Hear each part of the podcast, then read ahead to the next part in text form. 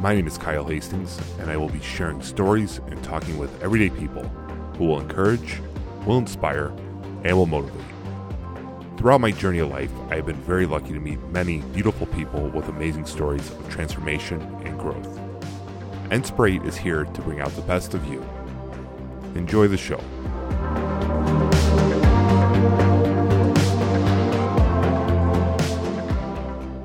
Welcome to another Inspirate podcast. My name is Kyle Hastings, and we took a week off last week, and I want to apologize for that. But this podcast is going to be about three hours straight. We're going to take a couple breaks, acknowledge our sponsors, and give some thank yous. But this is the podcast where Tracy Sullivan interviews me, interviews Kyle Hastings in my story. She asks a lot of questions, but some of these questions definitely get me. I I open up myself here, I get pretty vulnerable. And I opened to some of my struggles that I faced when I was very heavy. And not gonna lie, they, they were pretty sad. And I, I choke up a couple minutes here and I, I read some stuff and I share some of what happened during my struggles during the years where I was really heavy and very unhealthy.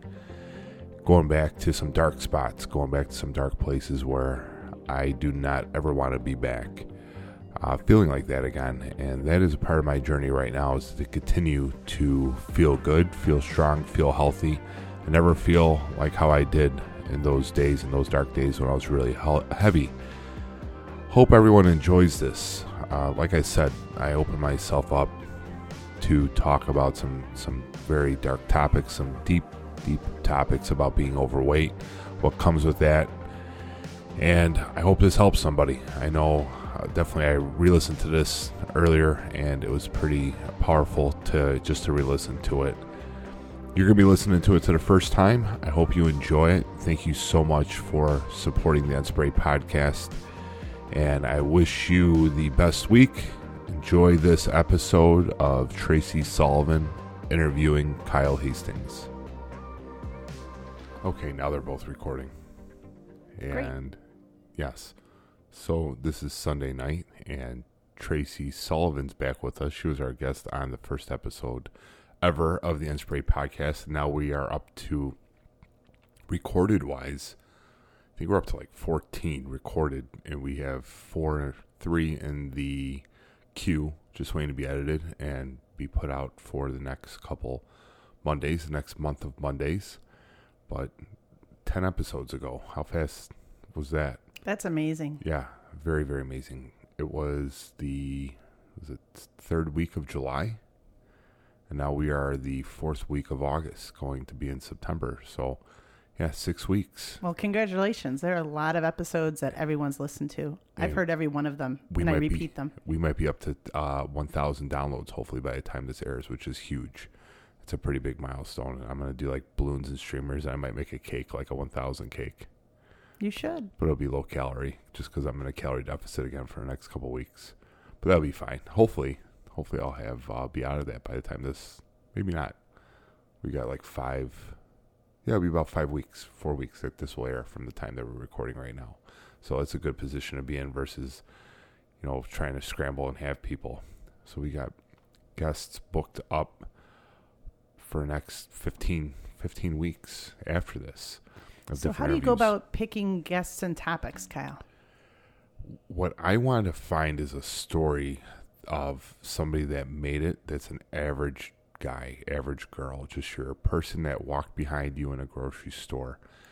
And you can look behind and say hi to them, and they say hi back. But that, that person that says hi may have a story that is one of the most fascinating or just the pillars of Inspirate, encouraging, inspiring, and motivating stories that you can imagine, but no one would ever know that they had it because no one's ever asked them what their life story is or what they've done in their life.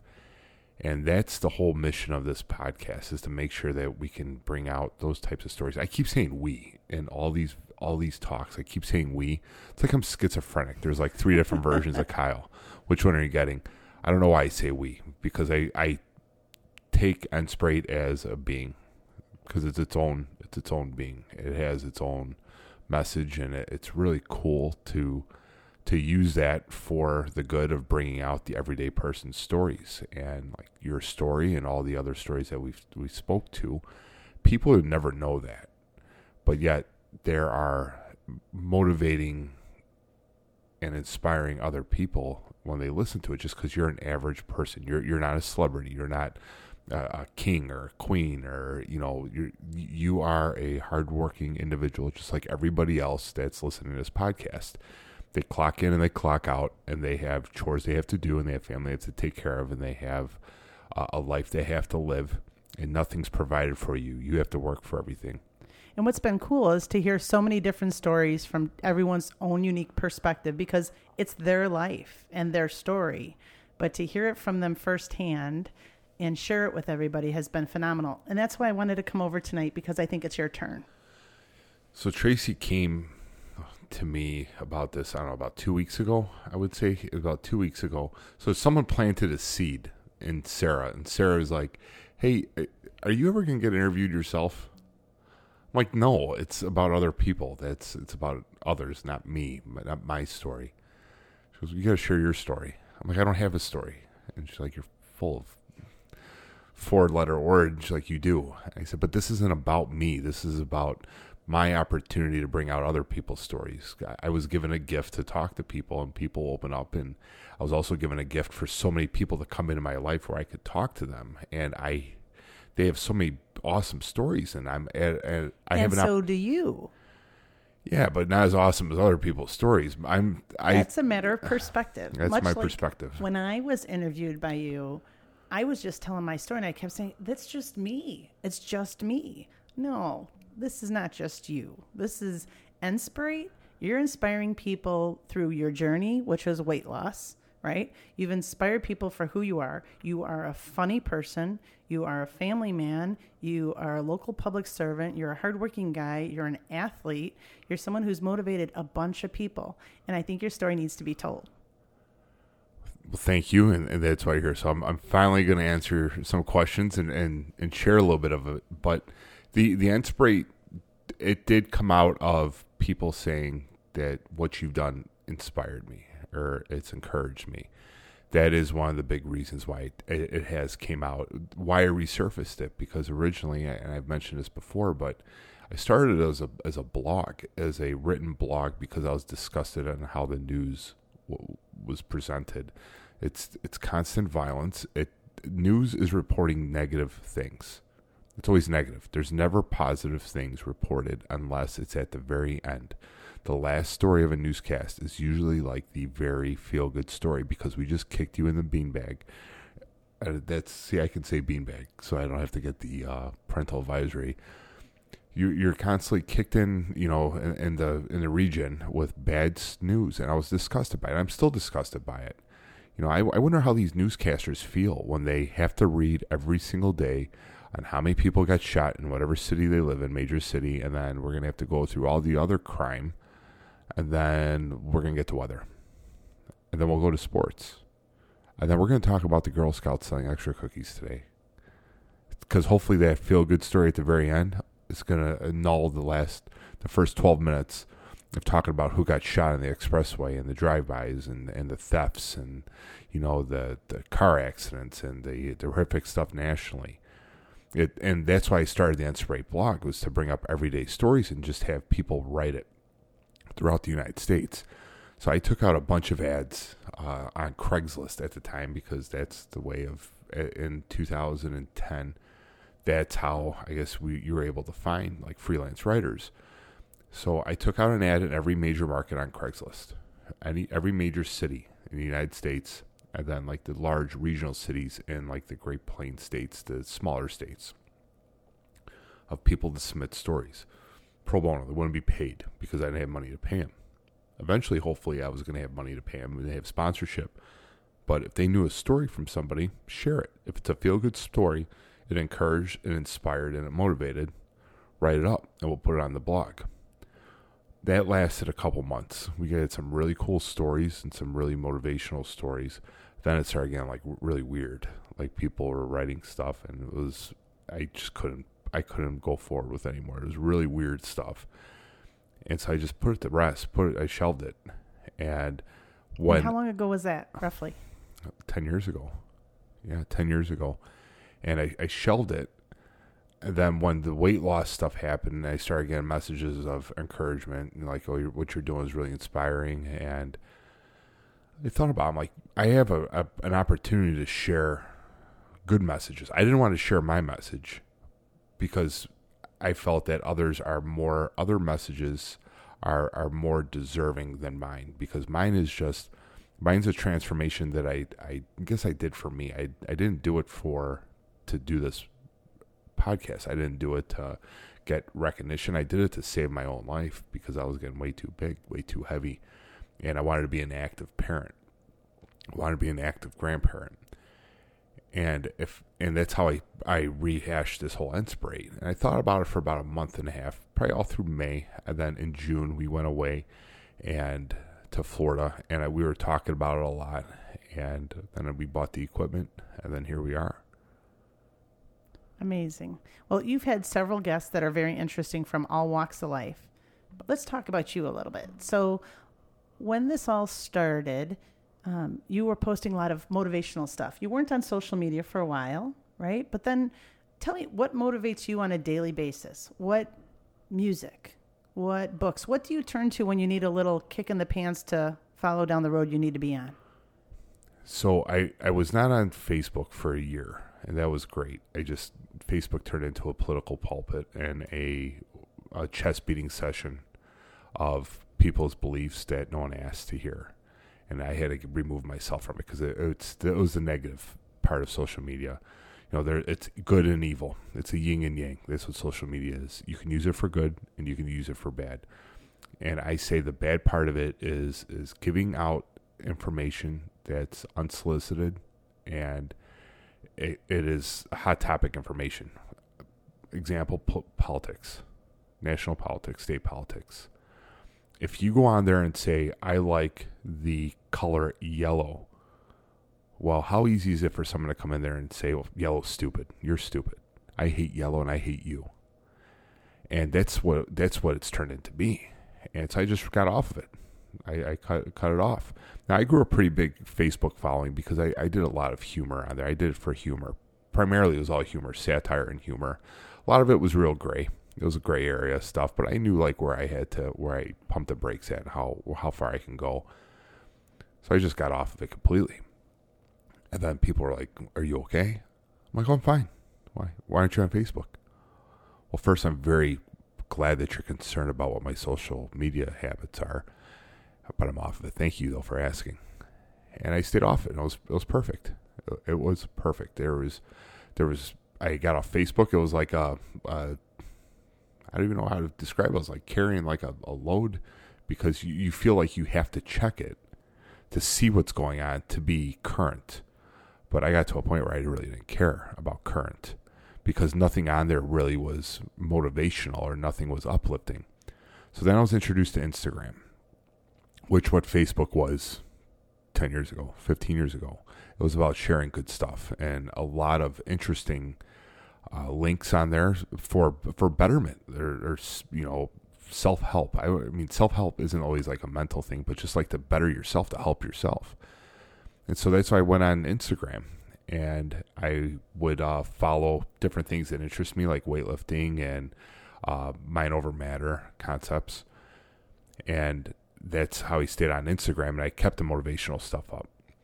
But you're then you mentioned about what I listen to to to give me a kick in the butt. I listened to uh, David Goggins. That that was the original kick in the butt. We're gonna go back far. How I got into what I listened to.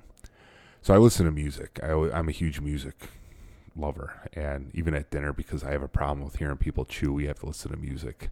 You guys are laughing and shaking your head. It, it's It's true. It's very sad, but I can At cannot. least we're aware of it, though. and I That's and. I openly admit it. And even to my six year old who chews with their mouth open, I have to listen to music because I'll flat out tell her, "You don't chew like a dog," and I can't say that to a six year old.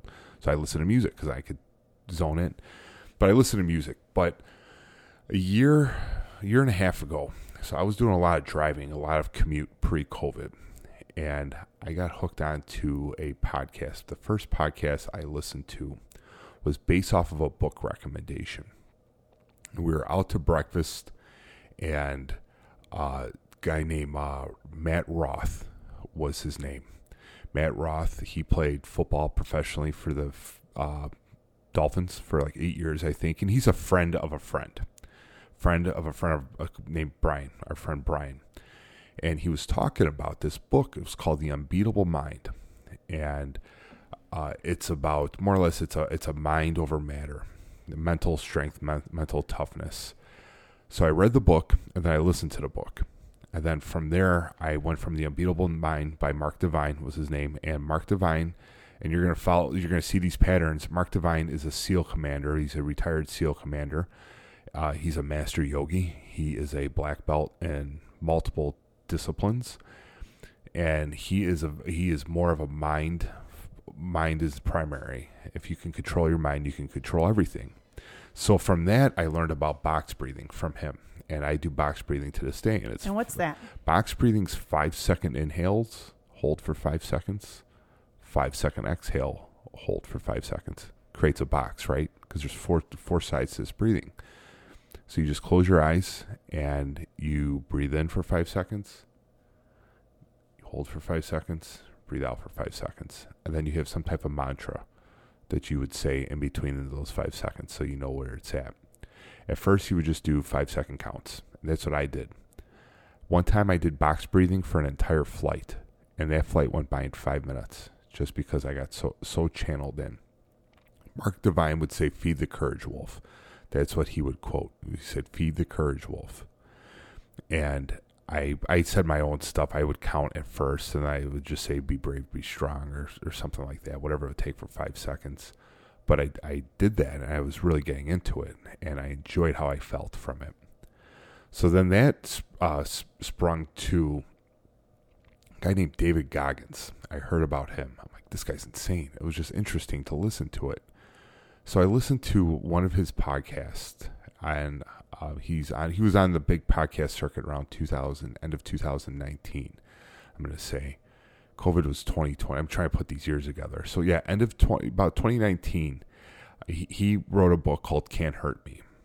And he's going around all the podcasts sharing his story. And his story is just, I mean, one of just remarkable mind over matter.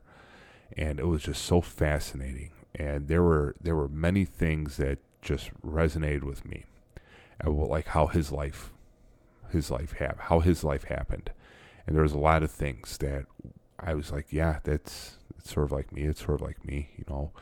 And how he described like how he felt being big and lifting and you know falling short, you know, at something. And finally, he just had enough with it, and he was able to flip a switch in his head and say, "I'm taking control," and it's controlling my inner bitch. That's what he said. You control your inner voice, control that inner bitch. And that's what he would always say. So I listened to his book, and his audio book is partially like a podcast where he, the first chapter is read, and then it would be him it would be Goggins and the narrator in between. And then that's how it was for the entire book. So I would listen. I listened to his book, and then I bought the book and I read the book, and then I was listening to all of his podcasts. I, I subscribed on uh, Apple. Like on Apple, you can type in a name, and whenever he pops up on a podcast, you get it. I think I've listened to every podcast of his. And when you were listening, you were because you were driving for work in Yeah. a car or on a plane or something. Right. I was doing a lot of driving at the time, so I would just drive in between. And so I just grew infatuated with David Goggins, but I did not grow infatuated yet with changing myself. I liked what he was saying, but I just did not implement what he was saying. I, I did not I did not implement his creed of embrace the suck, become uncomfortable, do what's uncomfortable. Because if you're doing what's uncomfortable, that means you're actually trying hard, you're working hard. Because if you get into routine, you do what's comfortable. Are you really trying? No, you're going through the motions. If things suck, you're supposed to be there because that means you're going to have to work hard to get to your end result. So I, I learned about Goggins and and then right around February, right before COVID kicked off, I'm on uh, I'm on a drive. So I was introduced to a guy named Ethan Suplee. And Ethan Suplee was the real big heavy guy from Remember the Titans, and he was on My Name is Earl And I saw an article about him about how he's lost like 200 pounds, 300 pounds. I'm like, oh, this is really cool. Then I read a little bit more that he started his podcast. It's called American Glutton and how he explained like how he did his you know his transformation and how more or less he was an addict he was a i believe a, a drug and alcohol addict how he put that on, on, under control and you know and he he's he's just rocking it so he would have his interviews on and i would listen to that and that would always put me I, i'd always listen like i felt good after listening it so covid happened and i, I still was listening to all those podcasts and i have these books and I I started listening to Jocko, uh, the Jocko podcast. There was another one, but they're all pretty much similar. Jocko's a SEAL, Goggins was a SEAL. It's all same mindset. It's all goal driven. It's all mind over matter because a lot of the SEALs, from what I understand of everything I've heard, it's all mental. Everybody there is the same physical capabilities, but it's where your mind can go and how far you can bury your mind behind or in front everything where you you know you could just drive you can just drive and you don't I'm trying to phrase it the right way more or less you get in such tunnel vision where you you can go through a wall and you'll make it through the wall because your mind's telling you you can and I I really enjoyed that but I didn't implement it until shortly after covid started right around July that's when I implemented it but uh, and when so July comes and that's when you started changing what you were doing and changing your goals. Is that right? I changed everything in July. So there was a lot that happened. So 2020 was a real rough year. And people don't find where they are at until they hit rock bottom. And rock bottom for everybody is in diff- is different measures. You know, we were talking about perspective, right? Rock bottom for you might be your car breaks down. And that might be the worst thing you've ever faced, ever in your life and you have no benchmark to to determine what is the worst thing. So COVID happened and I've never been laid off before. I've never been let go of work. I've never I've always had a job. I've always had a job. So April 20th, 29th occurs.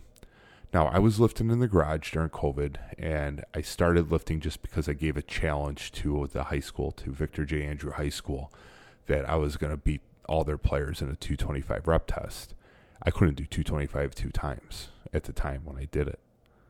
And I'm like, what did I just do? I got to start training because I can't get showed up. Because there's nothing more motivating to an individual is, is publicly stating something and putting you on the on the pedestal. Because if you don't if you don't do it, well, now you're known as a failure, and I can't handle that. That's one thing I can't handle. So April 29th happens, I get laid off around 2 p.m. 1 p.m., 2 p.m. happens. And I was just, it was a shock. It was a complete shock because I put together this training program with this company I was with. I was really thrown off by it. But I also was more of a nurturer to the team where I was dealing with other people that were sad that they got laid off. And I went downstairs and we are about, I think, did we already eat supper? Yeah. So I ate supper and I still have my shirt on. Like I have a work shirt, like a, a long sleeve shirt on, because I made like a joke out of the Zoom. I had like a shirt and tie and a pair of like shorts on underneath it. And I took a photo right before I got laid off that I sent out to the team, but no one knew it. Said, "Hey, I dressed up for work today. I'm wearing my American flag Crocs. I got a pair of cargo shorts on and a shirt and tie." And we got laid off. I made the calls around. Everyone was in shock thankfully there was the uh, COVID stimulus money that, that was just released for unemployment. So I wasn't worried, but it was definitely a shot to me that I was laid off. So we, we have supper. I go downstairs, sit on the couch, and Nala is four months old at the time. Four months, five months old. So she's a pup. She's starting to get big, but she's still a small pup. So I sit down, I just take a breath, the LT breathe, and I just I was just breathing and everything started again. I felt heavy. Like you just wanted to sink into the couch. And then things started like settling in of like, man, what, what has happened? You know, I can't believe I got laid off. I got up to use the bathroom and I took a step by the bathroom door that we live in a tri level home. So I stepped on the carpet and I had socks on and my sock got wet, just instantaneous wet. I'm like, son of a gun. And I had to use the bathroom really bad. so I told Sarah, hey, grab a towel, throw it down here. Nala peed right by the door. And Nala was doing really good with like potty training because we were very on top of. We were home. We were home, so we were very routine.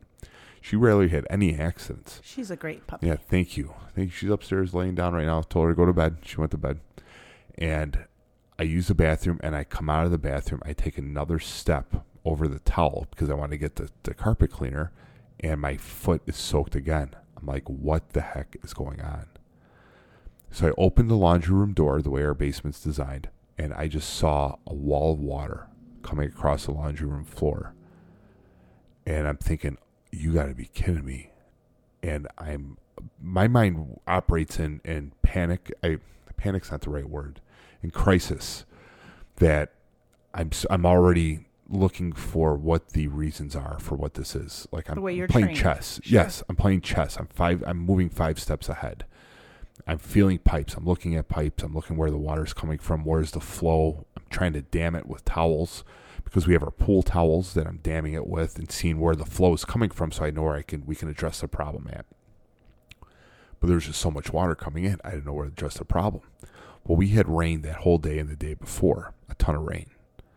Didn't even put two and two together. That might be coming through the crawl spaces. So I'm looking to see where the source of the water is, and none of the pipes are leaking, and it's creeping underneath the like underneath the I would say where our bathroom is, the shower bay, and you could see it. So I opened the door to the laundry room again because I wanted to see what, if there's other water, and you could see the carpet starting to get saturated. I open up the closet. I take our stuff out of the closet because we have we use it for storage, the downstairs closet, and I open up the crawl space door, and the water is cresting the gravel foundation, and it's literally up on the four the two by four studs, and it's crested it, and it's just coming in. Wow. And I'm like, my God, you gotta be kidding me. And we moved everything out of that crawl space. I mean, in lickety split. And our furniture, we, we got water on it. And we, I mean, it was everything had water. And it, it rose. And I'm, you gotta be kidding me. I just started laughing. And right before COVID hit, right around February, Joker came out. And I'm laughing it's and we watch we just we we watched Joker, and Sarah's like, "Are you okay?" And I said, "Well, nothing worse can happen. We're here and we're healthy. The only thing worse that can happen is if someone passes away. This is it. We got to deal with it." And that April 29th was a day. It was like the wake up day. It was like I, I don't like feeling like that.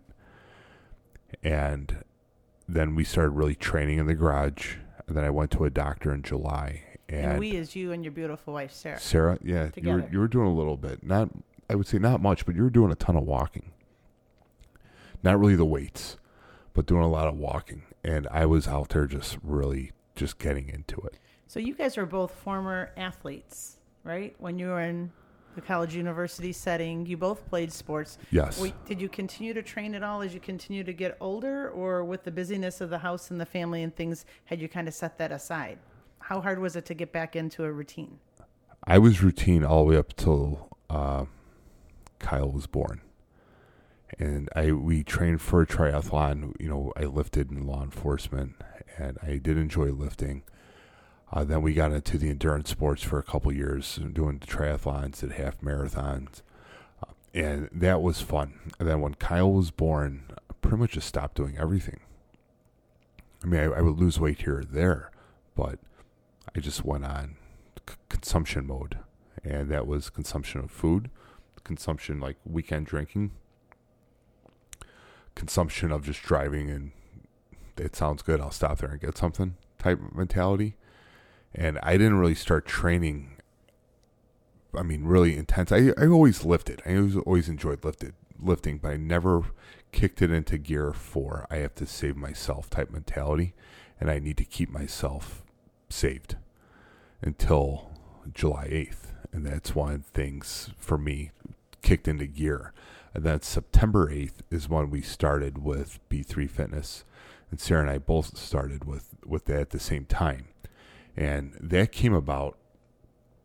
Mike lost, my brother Mike lost a bunch of weight training with B3.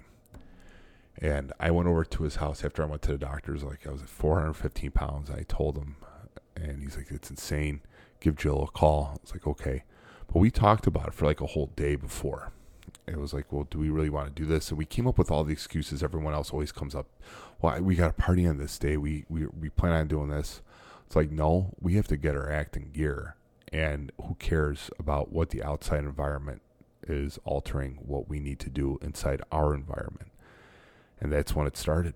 Well, and to start a program like that, you really have to be committed to it. It's not something you can kind of do. Right. It's something that you know this is your day one. This is what you're going to commit to, and this is what you're going to do. Right? Yes. So the, the challenge had to be preparing for that, though, because having been through the same program, it's eating differently, it's working out differently. Um, because a lot of people thought, oh, I could lose weight based on cutting my calories or you know doing cardio.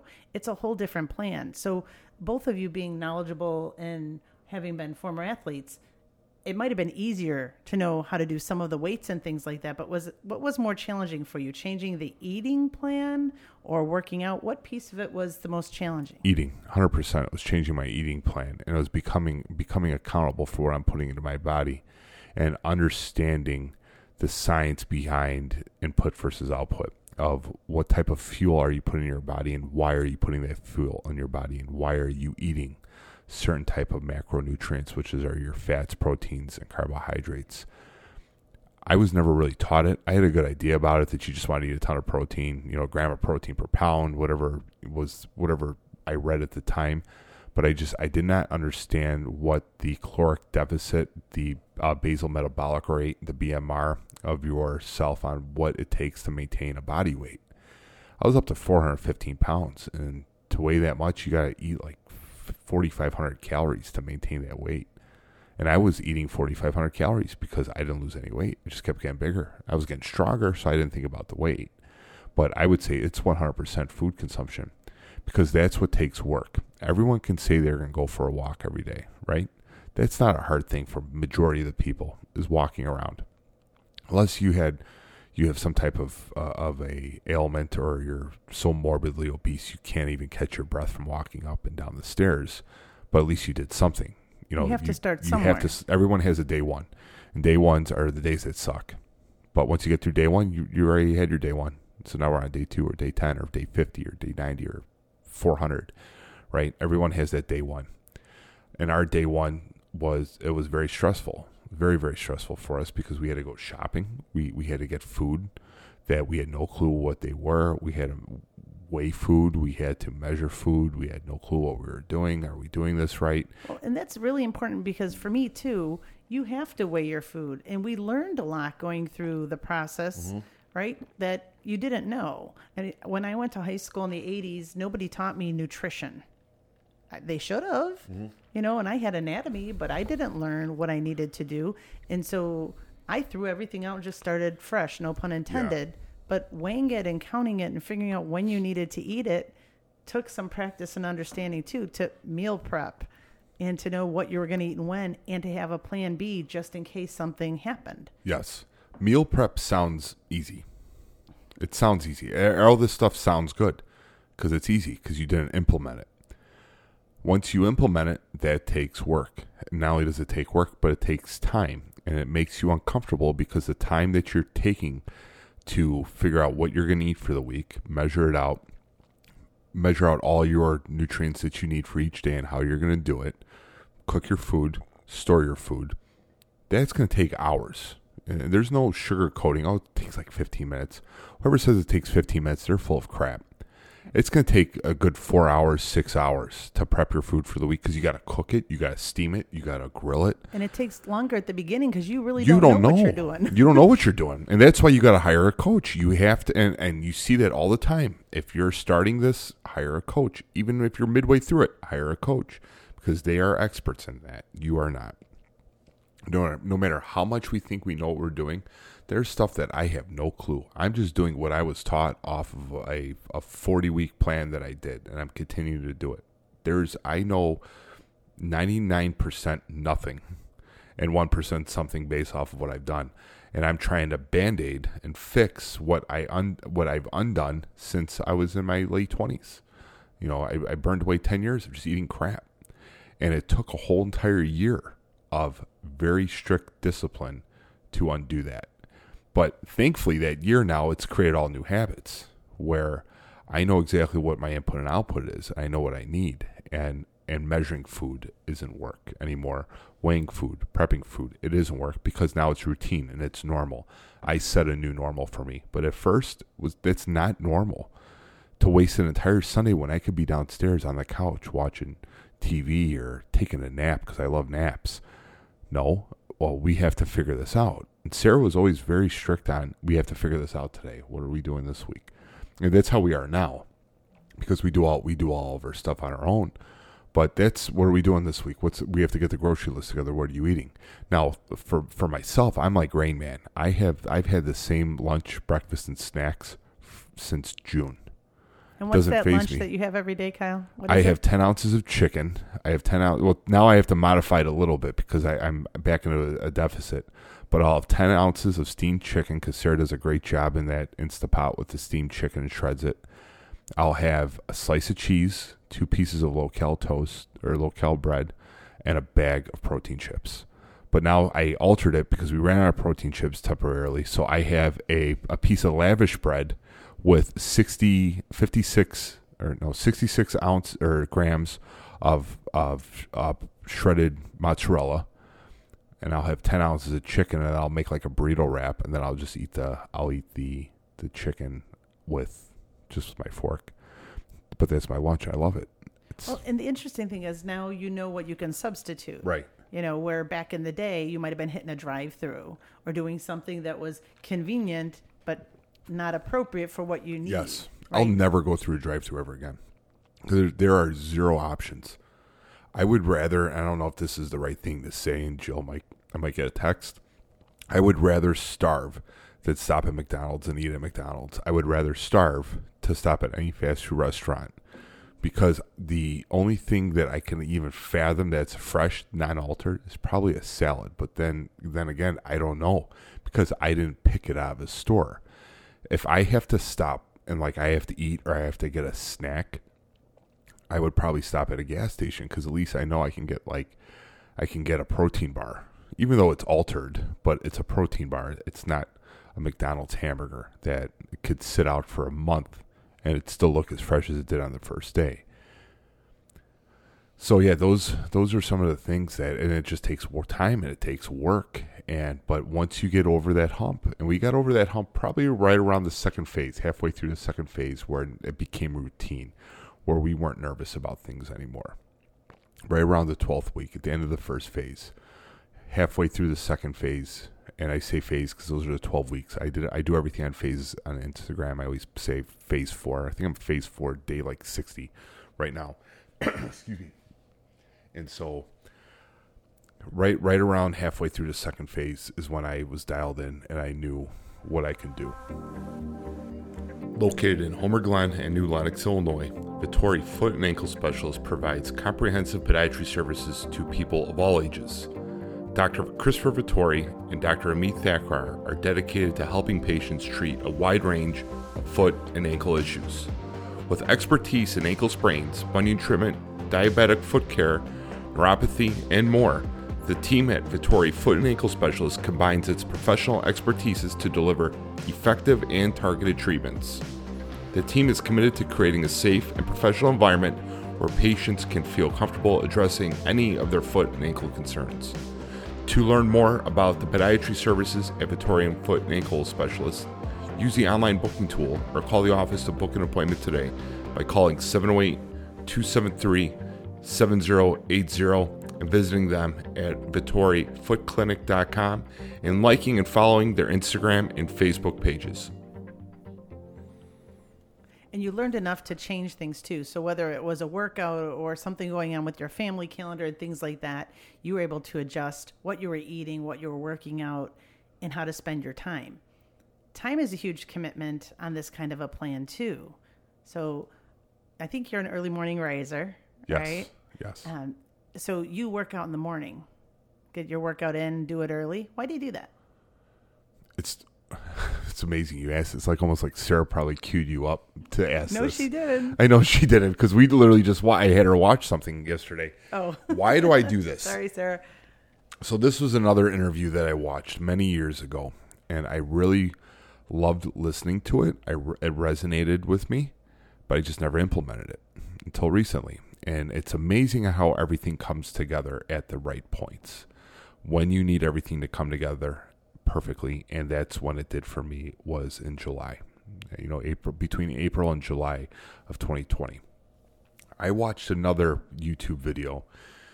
Go ahead, anybody who's listening to this, and research uh, Texas University of Texas commencement speech Navy SEAL um, admiral or University of Texas commencement speech Navy SEAL, and there is a an admiral. He's a Navy. He was the head of the Navy SEALs.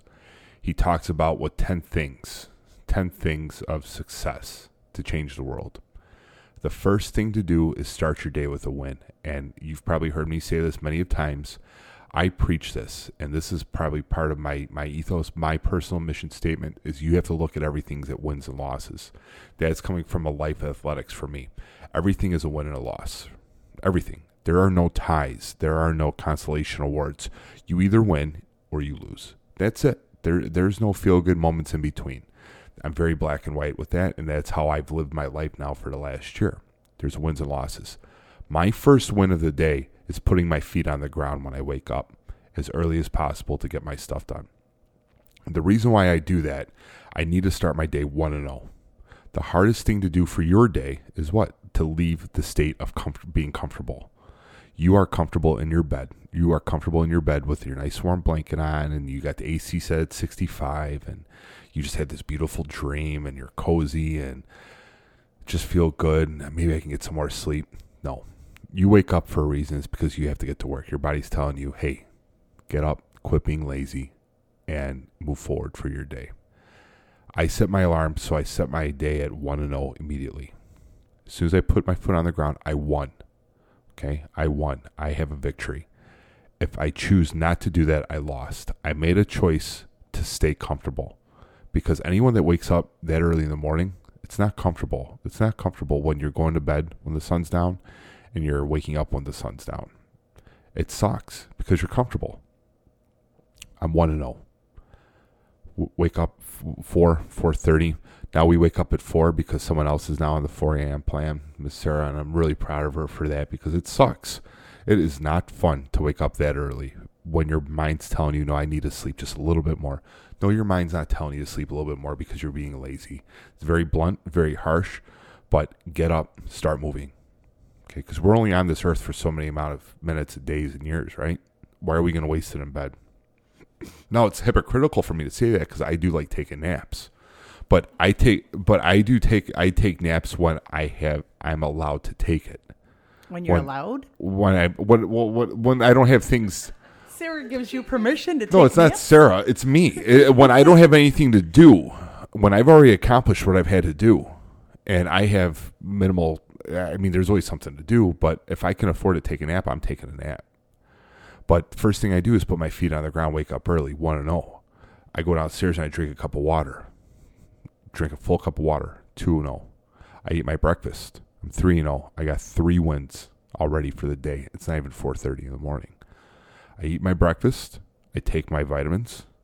I take my pre workout, and I go to the gym. I'm at the gym by 5 a.m. for a 5 a.m. workout. I kicked it back to five because I have other responsibilities now that I have to do that earlier. But I've already started the day five and zero oh before five a.m. Amazing. And I'm undefeated. I'm undefeated going into six a.m. because now I just did a complete workout. 6 a.m. I get home. Well, I get home like at 6.15, 6.30 because I sit in the car a little bit and I just like decompress. I'm already 6 and 0 by 6 a.m. I'm undefeated. 7 a.m. We get the kids ready. Everyone gets off to school. We're off to school. I start my day by 8:30, 8, uh, probably like 8:30, 8:15, where I'm 100% on the computer for work. I start workish 8, calling, seeing what's going on, reading the emails. But I start actually doing like these. What we we're on this program called Salesforce.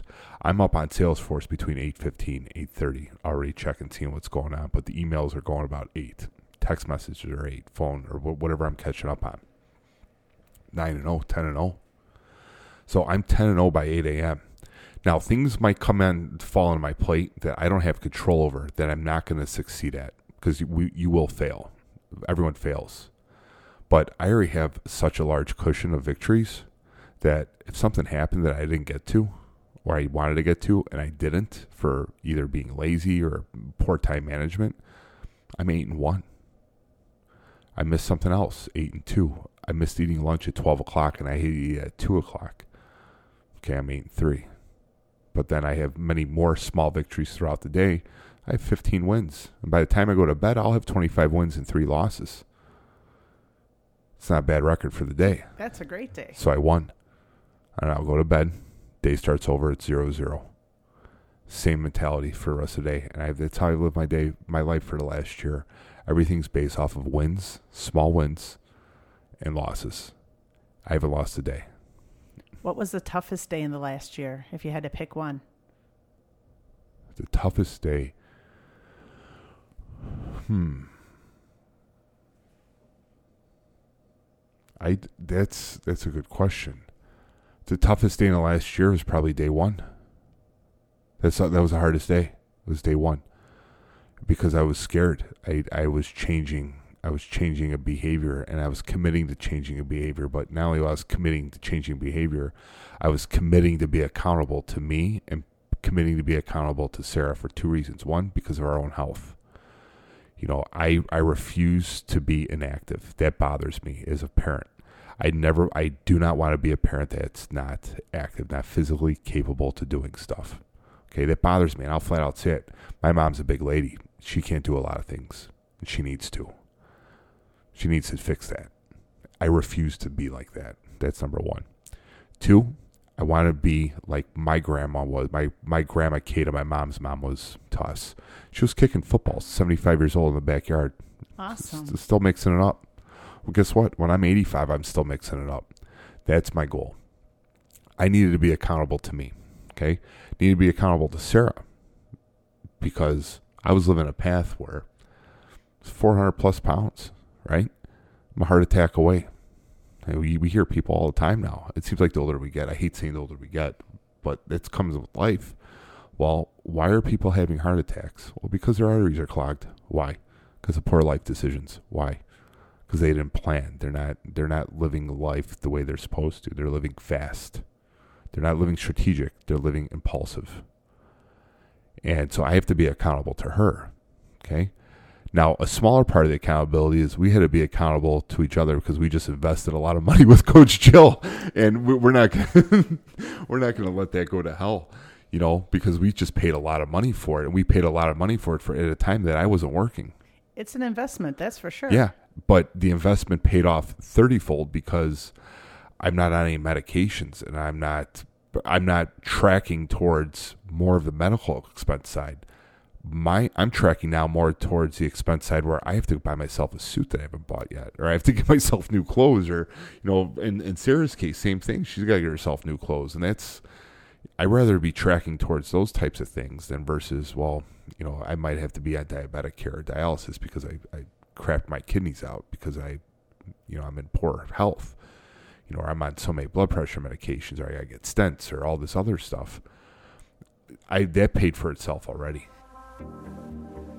Thank you so much to our show sponsors, Palermo's of 63rd Street. Palermo's authentic Italian food, made with quality ingredients and unique sauces, has attracted vast attention and praise for their sweet, distinctive qualities. Palermo's of 63rd Pizza has been recognized nationally as Chicago's best. Palermo's of 63rd now has three locations to better serve its customers. The original location at 63rd and Hamlin in the city of Chicago, Palermo's of 63rd in Frankfort at 446 South LaGrange Road, and Palermo's of 63rd in Merrillville, Indiana at 2893 East 81st Avenue. Visit Palermo's of 63rd to get all three location phone numbers at www.palermosof63rd.com. When you call and order your pizza tonight, tell them Kyle sent you. So, if someone were to come to you today, maybe this has happened, I don't know, but if someone were to come to you today being in a similar predicament that you were in on your day one and said, Kyle, I need some encouragement here. I'm scared. I don't know what to do. What one or two things would you tell them that would help them get through day one, knowing what you know now? That happened last uh, couple days ago. Uh, uh, somebody that reached out to me wrote me a very nice paragraph on LinkedIn, and he said we worked together 15 years ago, and honestly, I don't remember him at all. And I told him that it takes a set of stones to reach out and ask for help. That's the hardest thing is to say, I need help. It's to acknowledge that you have a problem.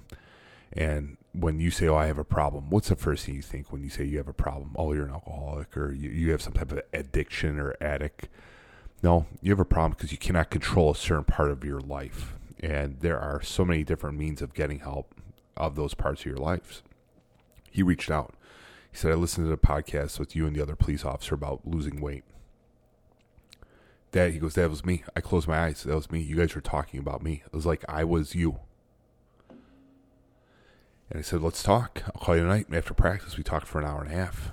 So the first thing you need to do is you have to hire an expert. We're not experts. He was a gym rat, younger guy.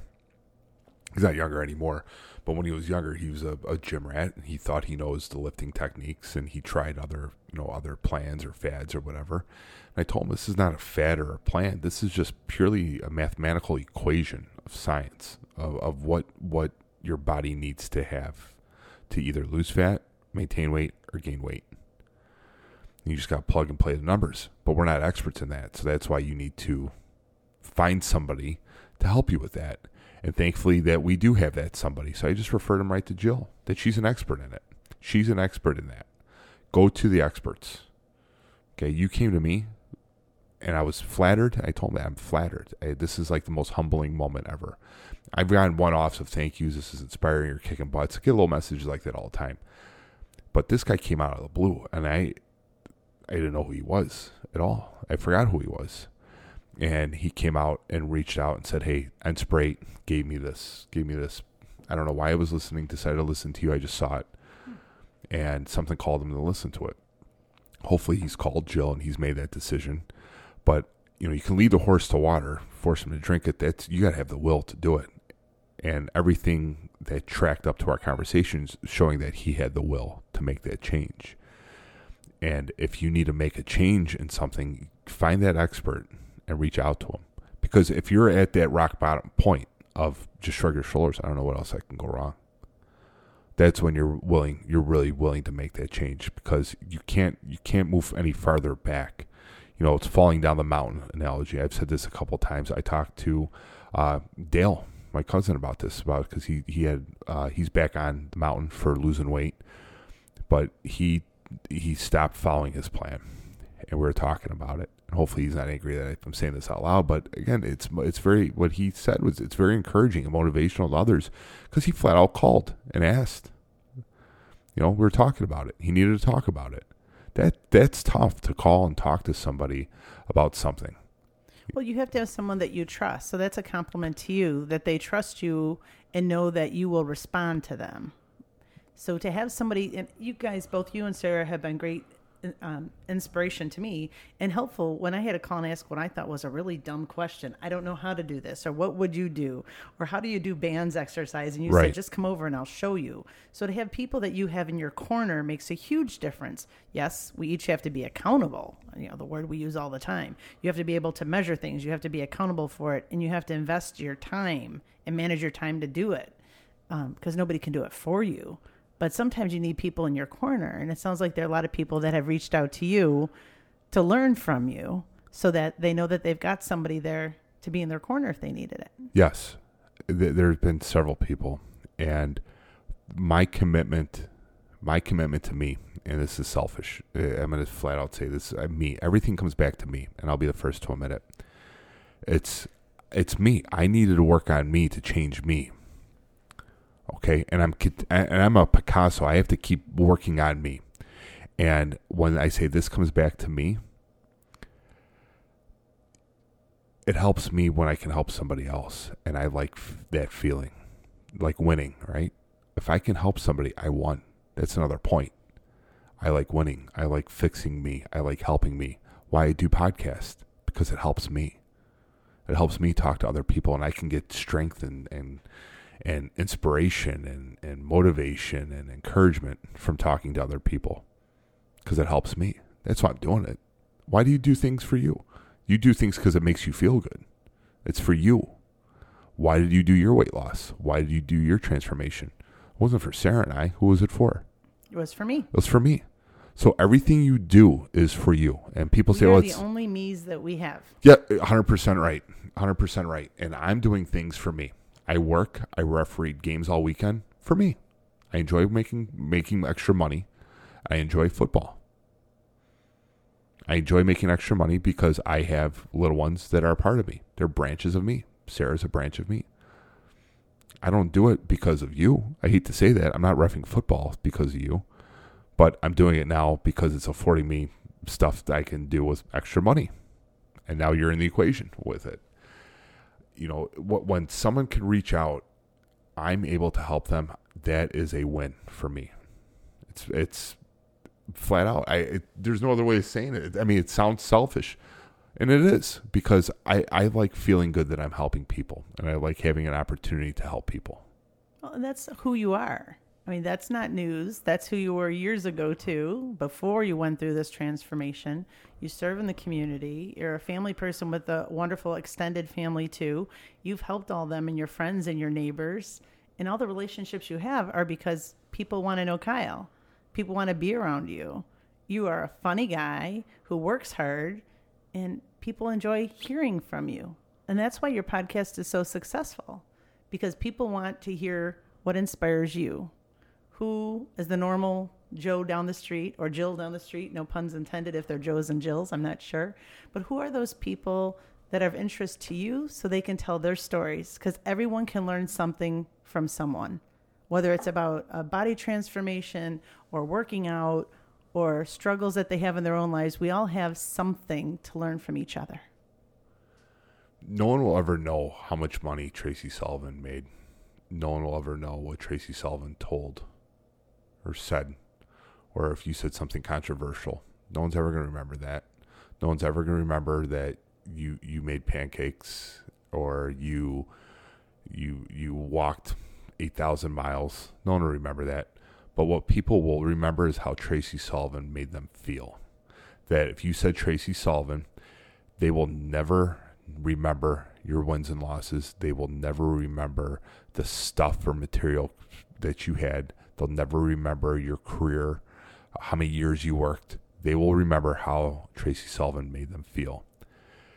I read that. That came. I saw that maybe about a, a week or two ago. It couldn't be the most most beautiful thing ever. It's people will never remember stuff. Anything that can be tied to material, they'll remember and how your heart felt, how you made them feel. And, that's another one of the missions of, you know, like of the end spray is if you hey, if you turn this off and you felt good and you felt that craving of I want to feel good again.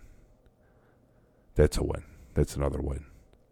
Well, and listening to each of the stories so far and re listening to them, because I learned something new every time I listen to it, there are people that I feel like I'd want to know, right? There are folks that have survived a lot of challenges in their life, that have grown as individuals, and are just interesting, normal people.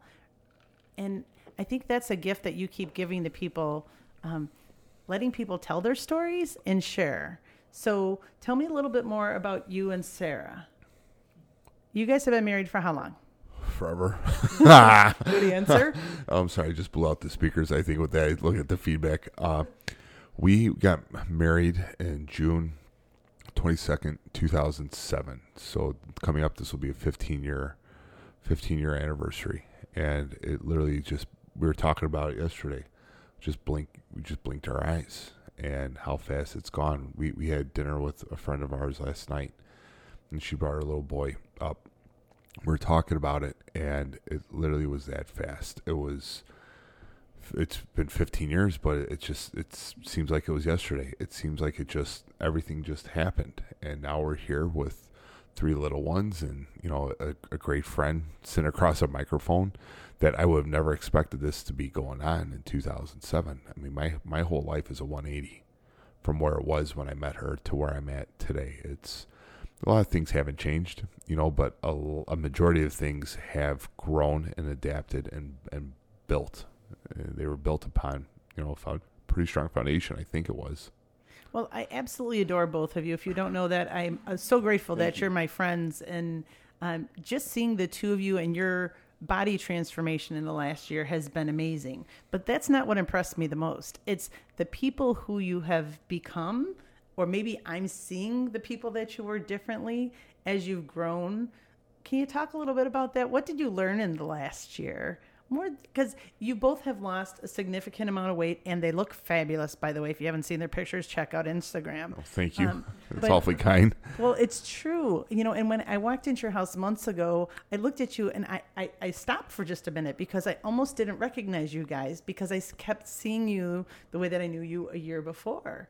And so your bodies have transformed. You both look happier and healthier and younger. Okay so i'm proud of you for all of that what did you learn over the process that helped you grow to be the people that you are? Because you lost the weight, but you grew a lot at the same time, I think. I, I learned to care about what people inside here care about in our home to eliminate the outside world of what the influences and what they want to sprinkle on you. That this is my farm here and we're all seeds in our internal farm. And I cannot let any weeds from the outside come inside our farm and, and ruin what we're growing here. How do we do that? Well, we just take care of what's inside and not worry about what's outside. Because if we take care of our own, our own, you know, our own crops, what we're going to grow and flourish. And if we can keep the bad stuff out, we're going to even grow stronger. We're going to and become more, I guess, fruitful, and and and we can provide more. That's probably the biggest, one of the biggest things that I've learned is to close outside out, because outside does not care about us. Inside, I have on this on the door. I on the on the door. No one cares. Work harder. Okay, because no one cares. You know, no one cares of how hard you know what happened. That's and I say that to the kids. I look at that. I I, I could say it verbatim. I no one cares. Work harder. And you told me that uh, last week, and I I believe that. That's that's a, something I just truly believe that the only pe- thing that should matter is how you feel and did you win or lose and how you know how you can provide for your family or your inner circle you know your your family could be you know blood or it's your your tight circle you know your close friends. And if you could provide for them and make them feel good you know that's that's probably the biggest thing that I've learned over the last year is I care about what's internal and the external stuff it can go away hence getting off social media. I'm social media is there to impress. You can use it for multiple reasons. Majority of the reason it's flaunting. It's getting the outside approval you know, it's like being in eighth grade again, showing up with your fancy. Well, do you really need that fancy coat or that fancy bag? Or is it to get the approval of the outside? Is it really helping you, helping your life? Another one of the podcasts I listen to, you know, it's about more or less minimalism. You know, you, you do you really need stuff? Do you really need stuff? Why do you need an 8,000 square foot home? Why? You don't. Are you really going to use all 8,000 square feet of that home? Why do you need a $10,000 bag? Does that transform? Does that turn into something really cool? No. Why do you need a cup that's going to keep your beer cold for eight hours? Right? It has to be cold. For eight hours? Shame on you for holding a beer for eight hours. Oh. it shouldn't last that long, but maybe I refilled it, Kyle. You refilled it with more cold you know but but that's the same concept as the eight thousand dollar bags. You're paying a seventy five dollar mug. Are you out of your mind? You know what do you need a, a coffee for? That's a whole different tangent. But again it's outside influences. That's what i learned is i need to worry about me. It's getting selfish. I need to worry about me.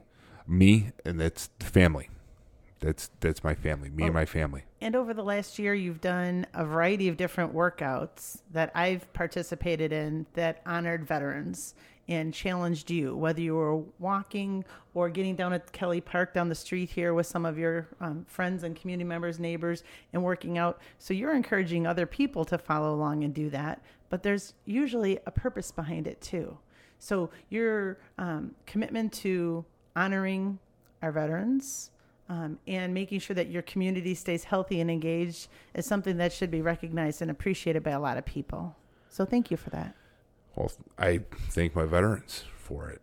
And I think individuals in our community that are willing to do some stupid workouts that are they're crazy. And but if if a veteran could be if a veteran has done that to get to their spots and they sacrifice themselves for our country to put themselves through that type of training, well, who am I to be an armchair quarterback? I should be able to do it too, or at least at least I could try my hardest to do it and that's one of the reasons why I do some of this stuff. It's a challenge for me, and it's also a, it's my way of saying thank you to them that I I'm going to do or I'm going to try my hardest to complete what you completed. I think maybe that's why I'm I'm gravitated to a lot of these SEAL workouts, a lot of these SEAL these SEAL motivational speakers, your Goggins, you know, your Mark Divine, your Jocko and it was a Goggins challenge that you did that had all the walking and you were wearing the ruck and things like that yeah. early on, right? Yeah, it was called the Goggins 4x4x48. So, right when I first started getting into David Goggins in 2020, he did it and I followed it. I'm like, this is insane. He ran four miles every fourth hour, 48 hours. That's crazy. That's that's insane. There's no way I could do that, but I, man, I wish I can do that. And that was my thought when I heard it for the first time in March of 2020. And I, I just wanted to do it. I, it would be so cool to do that to say you did it. So about like a month, no, about two months prior, it was coming back up. Thinking, well, I could probably do the modification because he, he announced if if you want to do it, do some type of modification, but do something for an hour. I said I can do that. I can't run four miles every fourth hour for 48 hours. Can't do that, but I can walk for an hour, and then I can do bench presses for an hour, and I can do assisted pull-ups for an hour, and I'll make up my own uh, you know, stay active for an hour every 48 hours. So then I made up my own plan to, to run simultaneous with Goggins. But it was just an adjusted, but I completed it. I completed what I set out to do. I shot myself in the foot by carrying a rucksack. I carried a 35 pound rucksack for the first uh, three uh, evolutions of it. So it was, it was a total of probably 12 miles. I did no about 10 miles, and I didn't train for it. I went for it real ignorant because I figured I just was walking after workouts and stuff. That's enough training, right? No, no, it was stupid. It was, but, but I did it, did it. But I did it. You didn't quit. I you did, not it. quit, and and I, I did not quit, and I did it, and my mind was telling me no, and I was uncomfortable, and I got to a point where I've already I'm already this far into it. I was scared that whole day. I was so nervous of diving into this challenge because it was the mental aspect of the possibility of failure, of my body might not be able to do this. Well, I would end up crawling for an hour. Even if my legs weren't going to allow me, I would drag myself back and forth for an hour just so I could complete the commitment of doing something physical for an hour, for 48 hours, four hours for every fourth hour for 48 hours. I would have done it. I would have done it somehow. I would have done something physical, even if I was on my back in a hospital bed. I would have done curls for an hour I would have figured it out. But it's not quitting. And, and once you've committed to something, you finish it. You have to be accountable to yourself. That's been the biggest, and I've said this before, that's the biggest thing I've taken away this last year is if you say you're going to do it, do it. Do it. And that drives me up a wall with life now because I that is that's probably a bigger pet peeve uh, to me than chewing than hearing chewing if someone says they're going to do it, it's good to know. If someone says they're going to do something, do it. I experienced that in my professional career where I hear it all the time in the industry I'm in. Oh yeah, I'll, I'll yeah, absolutely, I'll do this. Yeah, I'll, do they do it? No. I'll have a thousand times more respect for you. I'll give you a hug if you flat out just tell me the truth. That if you're not going to do it, say I can't do that. Thank you. Thank you for telling me the truth that you can't do that. Don't tell me you're going to try. It's either you're going to do it or you're not going to do it. Because if you tr- say you're going to try, you just give yourself an out to back out of it. That happened to me last Thursday. I asked a very nice lady at the gym. Her name's Carrie. Carrie has a weighted vest on. She's literally as big as my thigh. She has weighted vest on. She's doing step ups. And for some reason, it came across there was this new physical challenge. It's called the Chad 1000X. and it's a thousand step ups with a 45 pound rucksack. You have to do a thousand step ups on a 20 inch a 20 inch box. Well, her she's so tiny she can't step up onto a 20 inch box, so they have modifications. So I asked her, I'm like, hey, are you training for that Chad 1000X? She's like, yeah. I'm like, what is that? She explained it. I'm like, it sounds pretty cool. She's like, are you interested? I said, you know, I'll look into it. Yeah, it sounds cool. She's like, no. Are you going to do it or you're not going to do it? It's real simple. There's nothing to look into. Because if you say you look into it, what are you going to do? When it's very concrete, everything was defined. You step up on a 20 inch box or a, a, whatever box with a weight vest on or no weight vest on for a thousand repetitions straight. There's nothing to look into. Are you going to do it or are you not going to do it? She flat out said it like that. Are you going to do it or not going to do it? There's no looking into anything. And if I wasn't so damn sweaty and she wasn't so damn sweaty wearing a weighted vest, I would have gave her a hug. I said, okay, I'm doing it now. Thank you. You're right. There's nothing to look into. How do I train for it? Just start stepping. Okay, so I did my whole workout. I grabbed a 20 inch box and I did 25 step ups that day. The next day, she showed up. She brought a clicker in a box. She brought me a mini clicker that's it's in the middle of the, the truck. Like, "This is for your challenge." So I did an entire workout. Brought out the box. I did 50. Tomorrow, I'm gonna do 75. And then once I get to a certain point, I'm gonna throw a rucksack on, start training with the rucksack, so I can get to a thousand, and do it exactly how Chad did it. Now the Chad 1000X, it's it's in, in memory of he's a, a special forces operator, a Navy SEAL, Chad. I gotta find his last name. I don't know his last name, but it's uh, Chad a 1000X if you want to look it up.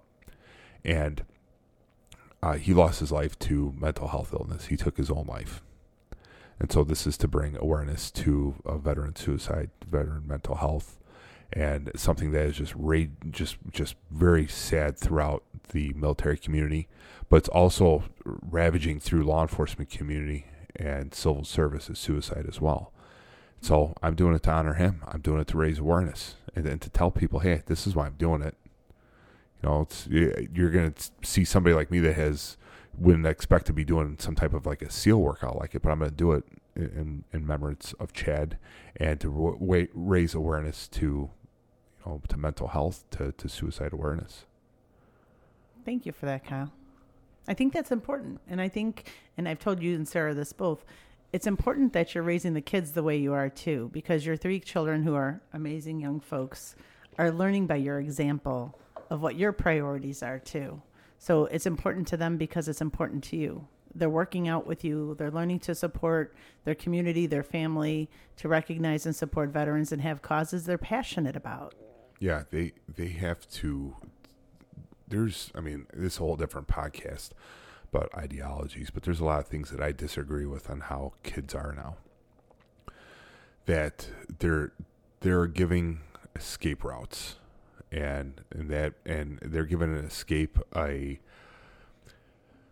hate to say of the gray area where they can live gray. Oh, here's okay. Here's the uh, his name's uh, Chad Wilkinson, and the website is chad1000x.com. And so that's on uh, Veterans Day. It's a thousand steps. So the workout, the way you can do it is, and thank you, Sarah, for bringing this up, the research assistant you have three options to do this. First option, it's called slick. No ruck, rucksack. You pick the height of the step up box. So you can just take like a regular stepper or stair. I know that you have knees, you know, knee stuff and, you know, doing a 20 inch box might not be good for the knees for you. So you can just literally take a, like a step aerobics and do a thousand of them. Okay. You could do a standard. That's a 30 pound or 20 pound rucksack. You pick the height of the step ups. So you put a bag on your back or you hold on to dumbbells, 20 pounds or 30 pounds worth of weight, and you just do a 1,000 step ups with the, with the step of your choice, the height of your choice.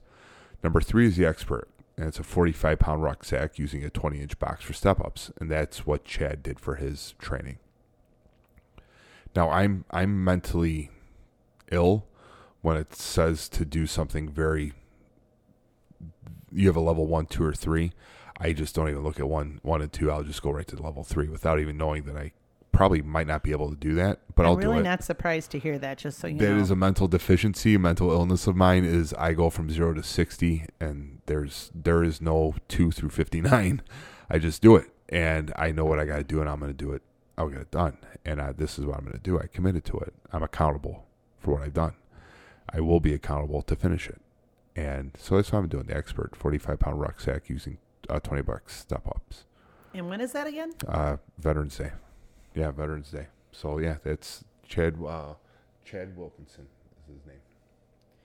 So, if you were asked to go back to one of the schools where you um, were an athlete, whether it's high school or college, to talk to the athletes and give them some advice, what advice would you give to athletes in today's day?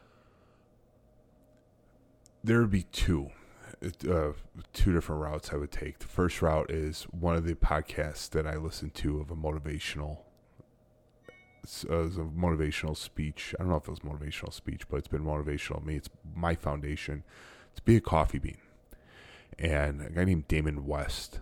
And I, I listened to his podcast right around the same time where I decided to start making my changes. I needed to start inching towards a change, and and be a coffee bean and, and spread goodness no matter how violent and volatile your environment is because that's what a coffee bean does when you put it into a boiling pot of water which represents violent and volatile a coffee bean overcomes that and it turns the boiling pot of water into coffee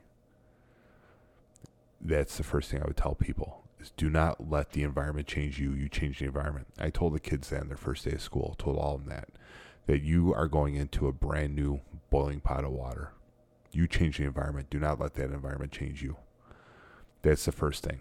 Because there are so many pressures out there now where people would rather conform than have people conform to them. Right? Makes people would rather conform because is it easy or hard? Is it easy to conform to your environment? Or is it hard to wait it out and they'll eventually conform to you? That's the first thing I, I would tell them to do. The second thing, I went back to my team, uh, to, to Olivet Nazarene, to the football team, and I would tell them, similar to the conform, be a coffee bean, but smile and be nice. Always. Smile and be nice because you'll you never know when you're going to have a second chance with that person. You never know what that person is going through for that day. You do not know what they're coming from. You walk through that door tonight, Tracy. I did not know what you were coming from. But what I do know is I could smile and say hi, right? And be nice. Those are probably the two easiest things you can ever do, but it could be one of the most lasting actions that you'll leave with somebody. Like I said before, they'll never remember your stuff. They'll never remember if you say controversial, but they'll remember how your heart you made their heart feel. And that's something that I've learned over time. And I was I was a bully when I was a kid. I was mean, but I was uh, trying to adapt to my environment. Looking back as an adolescent, as a as a kid, I picked on kids because I was picked on, but I wanted to feel accepted. Well, feeling accepted is what? It's conforming to your environment. I wanted to fit in. What's fitting in? Conforming to your environment. We see adults do that all the time. We go into social settings and it's like, oh wow, who who's this person that just showed up? Right? We, we see it. We see it at work. We see it in social settings because it's easy. It's easy to flip a switch and become someone else instead of be you and not conform. But to be nice and, and to always treat somebody the way you would want to be treated, the golden rule.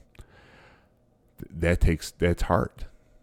That's hard because you're not conforming to what the group standard is. Now, when I was a kid, that's what I did was I conformed. So what did I do when I conformed? Well, I had to make fun of people, and that bothered that bothers me. That bothers me. That's probably one of the biggest things that I, I preach to to my kids. I, I tell everybody is be nice, always smile, be nice, because you never know the environment that someone else is coming from. And what you've done is sort of coffee beanish, right? You've changed their environment by just being kind, because you could have had the crappiest day, but I just smiled and said, "How are you?" "Well, I'm fine." "Well, are you really fine?" You know, simple words, and acknowledge people from their for their name. If you see, see somebody has a name tag on, that's their name. That's their identity. They own that. That's gonna be with them forever. Nothing on them besides that name will last with them forever. Not even your hair, your nails. you know, that will all go, except for your name. So acknowledge them by their name and say it with a smile. Hi, Debbie. Hi, Jack. Say it with a smile because how does that make you feel? When someone acknowledges you, says hi, Tracy, instead of hi. Those I those would be the things that I would I would, you know, tell them. There's nothing sports related. I just heard that the other day. I was telling Sarah we were watching. Well, I was watching uh, College Game Day. They were talking about Bobby Bowden. He was the head coach of Florida State, and they had a memorial service. Kirk Kirk Herbstreit was talking about this. They had his memorial service. They didn't talk about his national championships. They didn't talk about the big wins versus Miami or Florida or Notre Dame. They didn't talk about the All Americans or how many players went pro. Everybody talked about how they made him feel. How he made them feel. Yes, yes. How he made them feel. That's what they talked about. Because the other stuff is just stuff. People forget about stuff, but they do not forget about how they made you feel. That's an important lesson. Well, and I can say firsthand when I've had some of those really bad days and I've come over here not being the coffee bean and was more like the egg because of whatever environment I was in, it's always been a place where I've been welcome and safe and you sincerely want to know how are you. You don't want me to just go, "Oh, I'm fine," or "Hey, how I'm doing." Like, yeah, really? What's going on? And so I appreciate that because I know you care. And you see that in all of your relationships. So thank you for being that guy. Well, thank you for coming over here and, and feeling that way. It's and Sarah and I say we've said it too many times. We tell everybody that you're, everyone's always welcome here. You're always welcome. That's what we we have abundance of welcomeness. I just made up the word The word welcome is on your front Welcome. porch in chalk. Because you I are. Thank Be- you, beca- Maggie. because you are welcome here. It's you know you're not coming here for stuff. You're coming here to to feel good. You know, and it's the same thing with you know what we were talking about of leaving that impression that you go by someone to see them so you so you could feel good. So you because they make you feel good. You don't come over here because we live in a five thousand square foot home in this lavish, extravagant t- castle we have. it's a beautiful home It is. You know why it's beautiful? Because it's real. It's lived in. Because it's a home Because it's a home. with a family that's Yes. based on love and are good people who work hard and raise their Thank you. kids right. And that's why I like coming over here. It's not just to get a few steps in, but to spend time with you guys. And I appreciate If that. you feel, if your heart feels good, you're welcome. You're always welcome. here. If you need to make your heart feel good, come by, please. We tell everybody that. Come by. The door's always open. Just make sure we're home. Just make sure we're home, and you're always like and you're always welcome to come by and hang out. You know, you're always welcome to. I know that, and thank you. With two locations in the Chicago suburbs, TM Tire is both a passenger car tire and a commercial truck tire sales and service shop. Their friendly staff will be happy to quote you on any new tires, which also includes sales and service of semi truck tires. To all our truck drivers, TM Tire also recaps and sells semi truck tires. After you receive the quote from Crestwood or New Lenox, Illinois locations, tell them Kyle from the Inspirate podcast sent you, and you will receive $5 off the labor of every new tire purchased. Visit TM Tire in Crestwood, Illinois, and New Lenox, Illinois. So earlier I asked you what the toughest day in the last year was. Uh, what the toughest day was. What was like a good day? What was what was a ooh ah moment for you in the transformation of the last year? Has there been some goal that you achieved or something that was a notable day that'll be in your memory books for eternity? Yeah, I day I bought jeans off the rack. That was huge. Just because I haven't been able to buy a pair of jeans since probably like 22, 23. Like going to the big man store, not going there. That was a notable day. Flying and not having to use a seatbelt extender. that was that was pretty powerful. You've had a very successful, a very successful year. Yeah, I'm gonna get choked up. Uh, good. Mission accomplished. Yay, Sullivan. I got him choked up. So I'm gonna read this. Let me find it.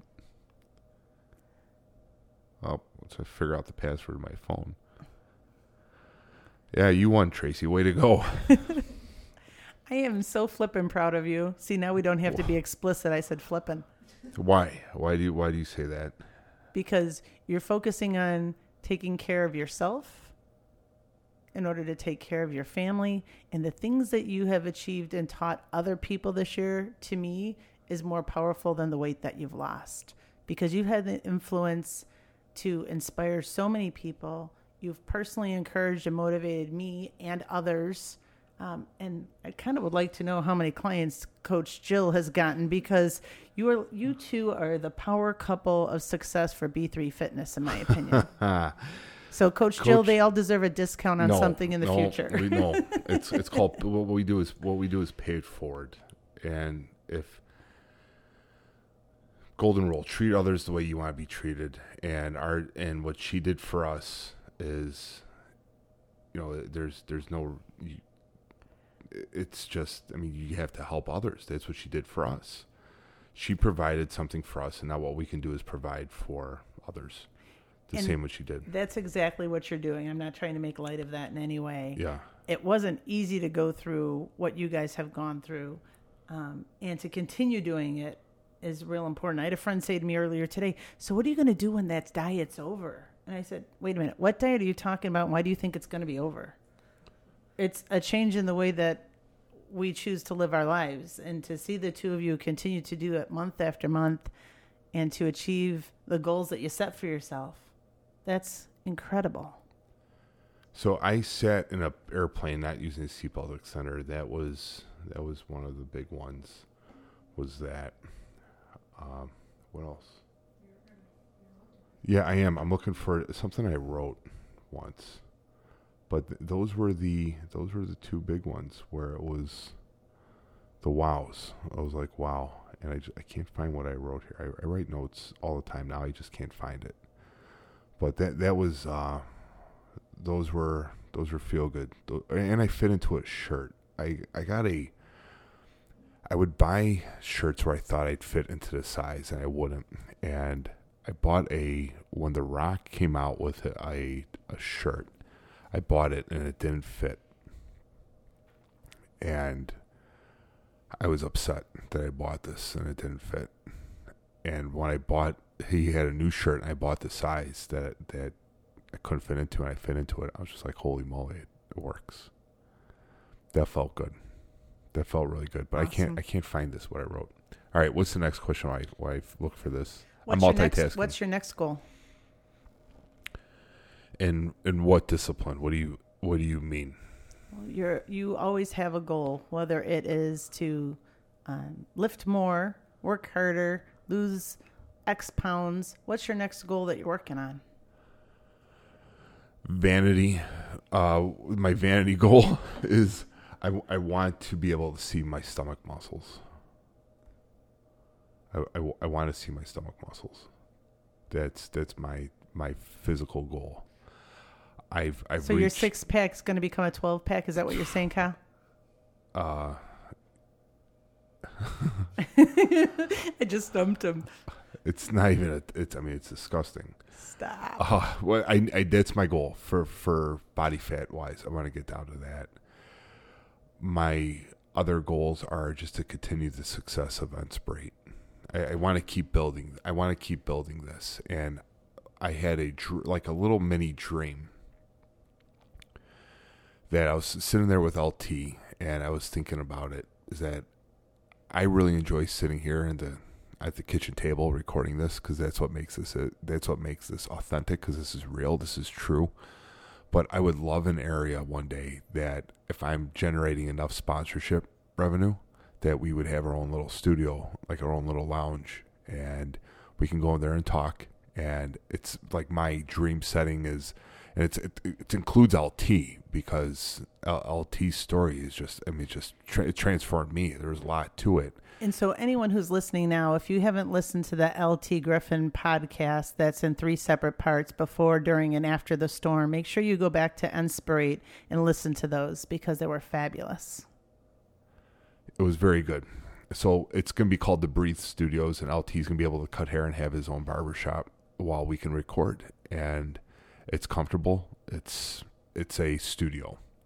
I would love that. And instead of using the kitchen table, which is fine, but again, that's what make it makes this for what it is, is to have it my own studio and to be able to go to different people and interview them based off of referrals. That that's my next goal is to be able to build this where John Doe in Albuquerque, New Mexico. You gotta hear the story. Okay, what's the story? Holy moly, that's a great story. Do you know him? Yeah, it's it's my buddy. All right, I'm gonna book a ticket. I'm we're gonna go out there and record with him. We're gonna get his permission, or go out east and record somebody. That's where I want to get this, where I can, you know, best case scenario that this takes off and this becomes every day. I, I can talk to people. That would be like the, that's the dream, is that I can record or I could talk to people all the time and have a and have a, a constant have a constant feed of information of just everyday people that would be that would be just beautiful. That would be remarkable to do that. When you reach out to people and ask them to speak on your podcast, are some of them hesitant to do so? I've had two. I've had two. Because they And they were were both referrals. okay. They just don't. I don't. I don't know why. I, I don't know why. I mean, one of the stories is it's pretty powerful, uh, from the little bit that I know of it, and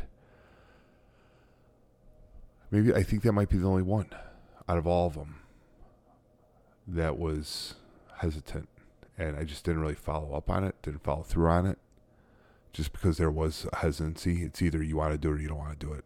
If I have to talk you into doing it, it's not going to be worth any of our time because you're being forced to do it and I shouldn't have to talk you into doing something. It's either you're gonna want to talk about and or you don't. And if you don't, that's okay. And if you do, that's fine too. What's your favorite movie that motivates you? If you had to Oh, pick a movie, boy. just one. Okay, maybe What- two what- if you ke- if you have a tie. What I would wa- what the movies are that get me f- get uh, Cinderella Man. Yeah, it's another one. Way to go. I, no, I honestly, I honestly don't know that I've seen it. That's why I'm Really? looking at you like this. I'm like, hmm. Yeah, Cinderella Man and uh, Pursuit of Happiness. Those those are two. Way to go! Two in a row. It- the the reason why it's because it's it's a it's a a parent willing to do anything to better their lives, better the family's lives, and you know you know, you gotta you gotta swallow pride to do it. I think you like Cinderella Man. It's pretty good. I'll add it to my list. Yeah, like every time I watch it, just like, oh god, why did I watch it? But it, it's it's it's well worth it. It's well worth it. They, those two are probably the two big ones of, uh, yeah, motivation. You know, Rudy's up there too, but Rudy's Rudy. You know, Rudy's Rudy Rudy's a different movie altogether. But Cinderella, man, that's that's that's a good movie. What are the ones I watch all the time that I could just sit down and watch? Not Friends. I hate that show. That's a waste of show. What? What's the other ones? I'm I'm Sarah's sitting here.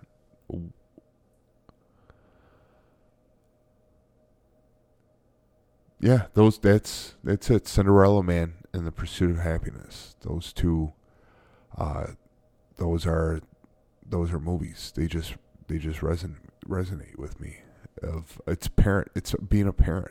It's doing what you have to do for your loved ones to make life better for them. And that's those are it. These are great questions. So as we're coming up to tailgate season, how are your menus going to change? Believe it or not, I people think that I go to these um, I go to these tailgates and I and I eat, um, like I eat ungodly amount of food. I don't. I cook for others, and I barely, rarely eat of the food. Like But I'll, I'll cook differently for others. no. I've never been, so I Yeah, don't know oh what no, you typically. no. I, oh, it's it's um, You're the grill master, right? it, it's disgustingly unhealthy what I cook. I'll just say it's it's disgustingly unhealthy what what I cook, but it's tailgate food. Now I'll pick. I'll have a little here. I'm not sitting there eating these creations. Uh, it's sadly I don't. There, I mean, I just cook for other people, and I just stay occupied. But I, I wouldn't. I'm not switching anything I'm cooking because that's the novelty of what I do at those games. Now I'll have healthier stuff. You know, I'll have more of a chicken base, and but you know some of the some of the things that I make. I mean, they'll they'll put you. I mean, they'll set you back. they'll set you back on the cholesterol Can- counts and. Can you still make the big pancakes? Oh, I so yeah, the Kodiak cakes. But there's a trick to that though to make because you have type. the big spatula. I've Yes. seen pictures of the big spatula. Yeah, they're the Uncle Buck pancakes, and so the Uncle Buck birthday pancakes are. They have a lot of stuff in them that are not really healthy, but Kodiak pancakes are pretty healthy. And if someone wants an Uncle Buck pancake, I'll always make it. You know, and that's the cool spot of where I'm at right now is that I'm not tempted to just like fall right into the food, you know, the food plate of goodness. It's I don't. I'm okay. It, you know, if if you want to have that, I'll make it for you. I don't need to eat it because I know that I don't have to eat it and I don't want to eat it. And what is the value of me eating it? Where is it going to put me? You know, again, the accountability part of it. You know, it's it's like almost a food, like an addict. You can drink around me, and I'm okay with that. It's okay. I just know I just can't, and that's where I was.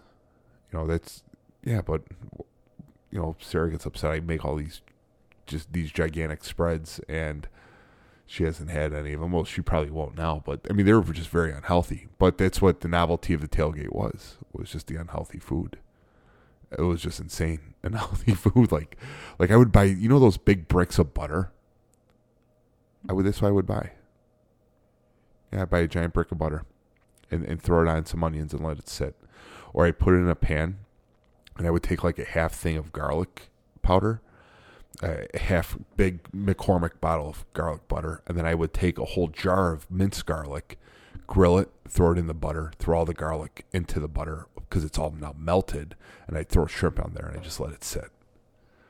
And then after a while, I'd take them out, throw them on the griddle, fry them real quick, throw them on a plate, and I was like eating candy. I'm not sure how we'd put that in MyFitnessPal.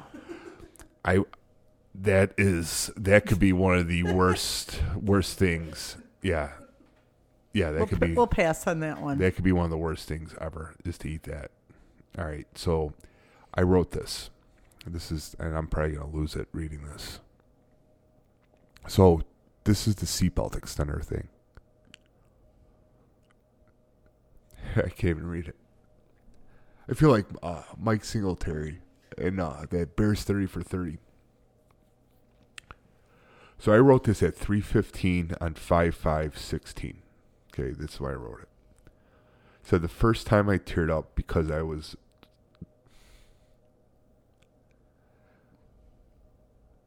because I was so embarrassed.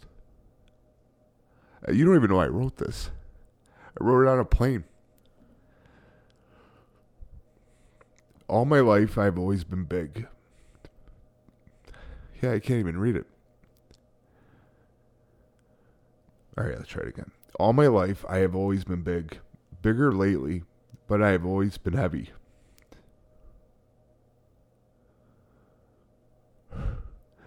Today was the first time it really bothered me where I grew upset. Shit, I can't read it. Uh, man. I obtained my boarding pass from Southwest Gate at the Punta Cana airport after my company's national sales meeting. As I have done since flying for work, I always ask for the plus one, and that's something that Southwest has for big people. Or the overweight boarding pass for my flight so I can have the extra room for a seat.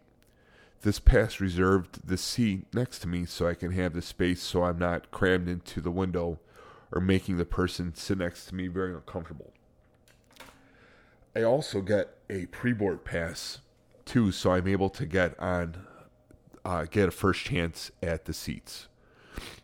I was at one, I, w- I was one of the first to board the plane and was able to grab the first row, which has extra legroom since there is no seat in front of me. As the plane was lifting up, there was a couple that entered the plane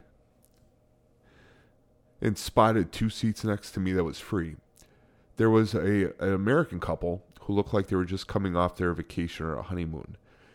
He mentioned about sitting in the two seats, and I told him the one seat was reserved, where I had my oversized ticket on. He grew angry at this inconvenience for him. His wife sat in the seat adjacent to the oversized seat, and he sat directly behind her. The plane was boarding, and he was verbally not happy sitting behind her. Then I overheard him say, That seat isn't reserved. He is being a real dick. I was uh, I was a cross between being angered and embarrassed. I wanted to tell him, no, I'm not being a dick. I just can't fit properly into an airplane seat.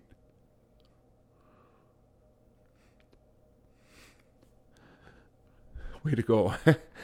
I, I can't fit into an airplane seat because I'm extremely overweight and I need a second seat. But I refrained. So I wrote that that day. That happened. And it sucked. It was horrible. And now you don't need that extra seat. And now But I don't need to feel like that ever again. Yeah, I don't need to feel like that ever again. So, yeah, it's uh I wrote that. thank you for sharing that. Yeah, well, it's I mean that's that's real life there. Sorry for sorry for getting you guys all jammed. Don't. Oh man. Yeah, but I wrote that that day and it was horrible. I I felt horrible, and I never want to feel like that again. That's that's probably the. That's my why, is. Is never feeling like that. What else did I write here? I write a little bit more. I wrote a little bit more. I don't know when I wrote this though because I didn't date it. Uh, let me see. Read it real quick. Yeah, no that that was pretty much the big. That was the big. uh The big part of that trip. I'll read the rest of this too. I've I haven't read this at all. I mean, I, I read that once. I read that when I wrote that. I wrote that when I sat on the plane when I didn't need the seatbelt extender. That was because I remember how I felt. Felt horrible. All right, this trip was very awkward for me. Like the past year, my company had yearly national sales meetings on a beautiful beach resort in the tropics. Excuse me. Now I am. Could you grab me a, a my nose is like a faucet from turning into an emotional mess. Yeah, what a mess. Woo. And this is going into India, by the way. This All right, this trip was very awkward for me. Like the past year, my company had its yearly national sales meeting on a beautiful beach resort in the tropics. Now I am an anomaly in the pharmaceutical industry being 6'3", 371 pounds. That was back in 2016. The best way to describe the workforce is either you look like a Victoria's Secret angel or a Ralph Lauren model. I always joke that I'm the Uncle Buck rep. The days of the national sales meeting consisted of meetings and everyone always ending up on the beach. This entire trip, I was constantly fixing my shirt so it covered my belly while sitting, or doing my pre stretch routine of the belly and waist area of my shirts so they are loose and not wrapped around my midsection like shrink wrap. My beach attire also consisted of the same routine, but I was able to do lots of standing so the shirts didn't bunch up like they were riding, uh, like they were while I was sitting in the meetings. I bought my new shorts and a new shirt for the trip since the selection from my last year was a bit tight and worn. One of the shirts I bought uh, fit properly while I would stand, but it would be skin tight when I would sit. When I bought this shirt, I tested it in the dressing room so I knew ahead of time what it would be like when I was sitting. I thought it would be okay. Once I was in my first meeting, I put it on and decided I couldn't wear it since I would be constantly trying to untuck it from my belly fold. The picture we were ter- taking uh, was with all in shape people, and I was like a giant next to them. I didn't like the way I looked in them, and I, I didn't like the way I looked in them, and that moment even stressed on how I did. I don't like how I felt. I wish I could enjoy the beach without being self conscious on how I looked with just my trunks on. I wish I could enjoy the pool without the embarrassment of having to take my shirt off. At dinner last night, I was invited to a group that was already sitting enjoying dinner. I was finished at that point, but I wanted to socialize with them. I asked the staff if I could get a chair since the booth was full. He brought me a chair from that section. I took my seat and felt my hips were a little bit too wide for the arms, and I could feel the weakness from the chair of my weight distributed throughout. I immediately stood up, made a joke of the situation, and asked for one of the chairs from the other sections that I have sat on in the past that were stronger framed. Once I'd sit, I would be constantly pulling my shirt from underneath my belly and fold uh, my belly fold and loosening it so it didn't tuck underneath my belly and chest. I was very uncomfortable to say the least. After that, after that group, I joined another group uh, and brought the chair over to that group while continuing to untuck and loosen uh, the the shirt uh, to give my upper body some extra room. After several minutes, I decided to leave and walk to the beach party where I could stand and not worry about the constant loosening of the shirt while I sat. I woke up the next morning and watched the sunrise. I felt the water on my feet, I got the wind on my face, and I saw the glow of the sun.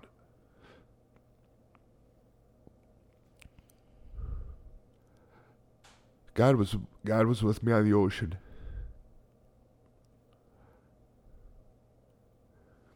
It was one of the most spiritual moments I had, second to my three children being bored, and I needed that at that moment. So yeah, that's I wrote that right after. Huh. Yeah, and so that's my why. I, I just I don't ever want to feel like that again. I don't ever want to feel awkward. Like we went to the beach this summer and I, f- I felt like I was too big muscular. I think that's what it was like. I'm like, I might be a little bit too big because everything I did, I could like, you know, I just felt too muscular, but that felt good. You know, that felt good. And, uh, yeah, I never want to feel like that again. I'm sure, I mean, everyone's probably felt like that wearing clothes or, I mean, I'm not to, I mean, I'm not speaking out of turn. You guys were both bigger ladies. Did you guys feel like that? Ever feel like that? Where you would sit down? I asked Sarah about that once about why do ladies always wear pants? Is it because they're they're ashamed of how their legs are? It could be a thousand degrees out. You're wearing pants. Are you out of your flipping mind? Why? No, I, you don't have to answer that. But that's what I asked. That's what I asked Sarah. But these are, I mean, these are feelings now that I know other people are feeling all the time. You know that they don't, they don't like feeling like that. They don't like feeling the awkwardness of oh, does this shirt fit? Does this shirt look good on me? Women do it more openly, say it openly than men do. Well, I think it's true. No matter how large you are, how your clothes fit you and how they make you feel is important. And um, myself, over the years, I I look at some pictures now and I say, why would why did I look like that? I didn't see it then as much. Right. I knew I was bigger, but I didn't know just how big. Yeah. You know, and then you see some of the pictures, like family pictures that will last for eternity. You're going, oh man, can we have a do over now? Because the clothes didn't fit properly, and you tried to be cool and trendy like everybody else. And for people of size, that's not easily done. You know? Yeah. My buddy uh, Joe Hallberg sent me a photo last week. Uh, we were at a, a party, an after school party, and it looked altered. I'm like, there's no way that this is me. But that was me at that time. It was. After reading that again, that was me. And I wore, I wore, I mean, I've been wearing t-shirts now that I've never worn before. They just stuck in the bottom of my dresser. And I kept them because they're nice t-shirts. I paid a lot of money for them. It's hard to separate with some of those clothes. I recently purged Yeah. my closet and I'm looking at things, I'm like, but I really like that. But I shouldn't be wearing it anymore. I wore a Notre Dame polo from the Shamrock series when they played Army. And when I bought it, it was skin tight on me. Literally now it's a tent. It just drapes. It feels good. I wore it to, to practice. Excuse me, because it just draped on me. It felt good. I'm like I had wind blowing and it's just how I wanted it to feel. But yeah, those are some of the things is you know, those are some of the wins. And before I got all I'm turned into a complete mess there. Those are the good things. Those are that's why I'm doing what I'm doing, why I continue to do what I'm doing. Or why, you know, it, it helps me. You know, it helps me so I never feel like that again. It also helps me knowing that I can help others so they don't ever feel like that. So they never have that awkward moment where they sit down and they feel the the fabric start giving next to their butt cheeks. Was going to tear, you know. Or when they they sit down, they have to constantly be untucking their shirt from their belly because their belly fold or their moobs. You know, they got man boobs or you got lady boobs and it's untucked and it's bunched and you're like, oh, it's just miserable and you're not even you're not even enjoying what's around you because you're so self conscious of how you feel sitting there. No one should have to feel that way, but it's people's choice of do you want to feel that way and do you want to fix yourself from feeling that way. And so, if you don't mind sharing for people that haven't met you or haven't seen your pictures yeah. in the last year, what's changed? Approximately how much weight have you lost, Kyle? Because it's a significant amount. I am well. My heaviest I was at 415, and so, and I'm on. I was on a maintenance calorie. I lost a total of 125 pounds. So awesome. the lowest I was at was at 289, and I and I played the game. I played like the biggest loser game for myself, just so I can get under 290. So I I didn't do things that were sustainable to get to that amount, but I got to 289. So right now I'm at 295 and I'm back on a caloric deficit just to lose more body fat, just because I I want my my vanity goals of having some type of a stomach muscles showing. That's that's where I want to be. I want to be at a lower body fat percentage, but I know what I got to do to get to it, and I haven't fell off it, eh, because I understand how the math game is the the macronutrients of what I have to consume every single day to maintain that, as well as get a certain amount of exercise and then I also understand that if I gain weight that week, well, it's also maybe because of my water intake. It's the swish method, which is real. Uh, how much food have I? How much waste I have in my system that hasn't came out yet? You know, you're number two. You said that in a very kind way. Full credit. You like that? My waste, and but I I know what I have to do for that. And so yeah, I lost 125 pounds. Uh, Sarah's down how much? She's down 80. So Sarah's down probably 3% more than I am. And she is, I mean, what what are some of your numbers? Come over here to a microphone. Give a, give some of your numbers. She's shaking her head no, and I'll I'll brag about this. Or I'll just repeat them for you, Sarah. Yeah, come on. Yeah, well, your photos are online, so I mean, it's not like we're we're we got like top secret information here. But what is what is one of the areas where women hold their weight? Where, where where's one of the areas, Sarah? Her boobs, your boobs. And those are one of the areas that Sarah has lost a lot of body fat because boobs are what? Fat. They're fat deposits. So, Sarah, the amount of weight that you lost last year at this time, what bra size were you? We're going right out there. what cup size? Sarah. What size? She's down cup, three cup sizes. Incredible. That's insane. What? How many? How many pant sizes are you down?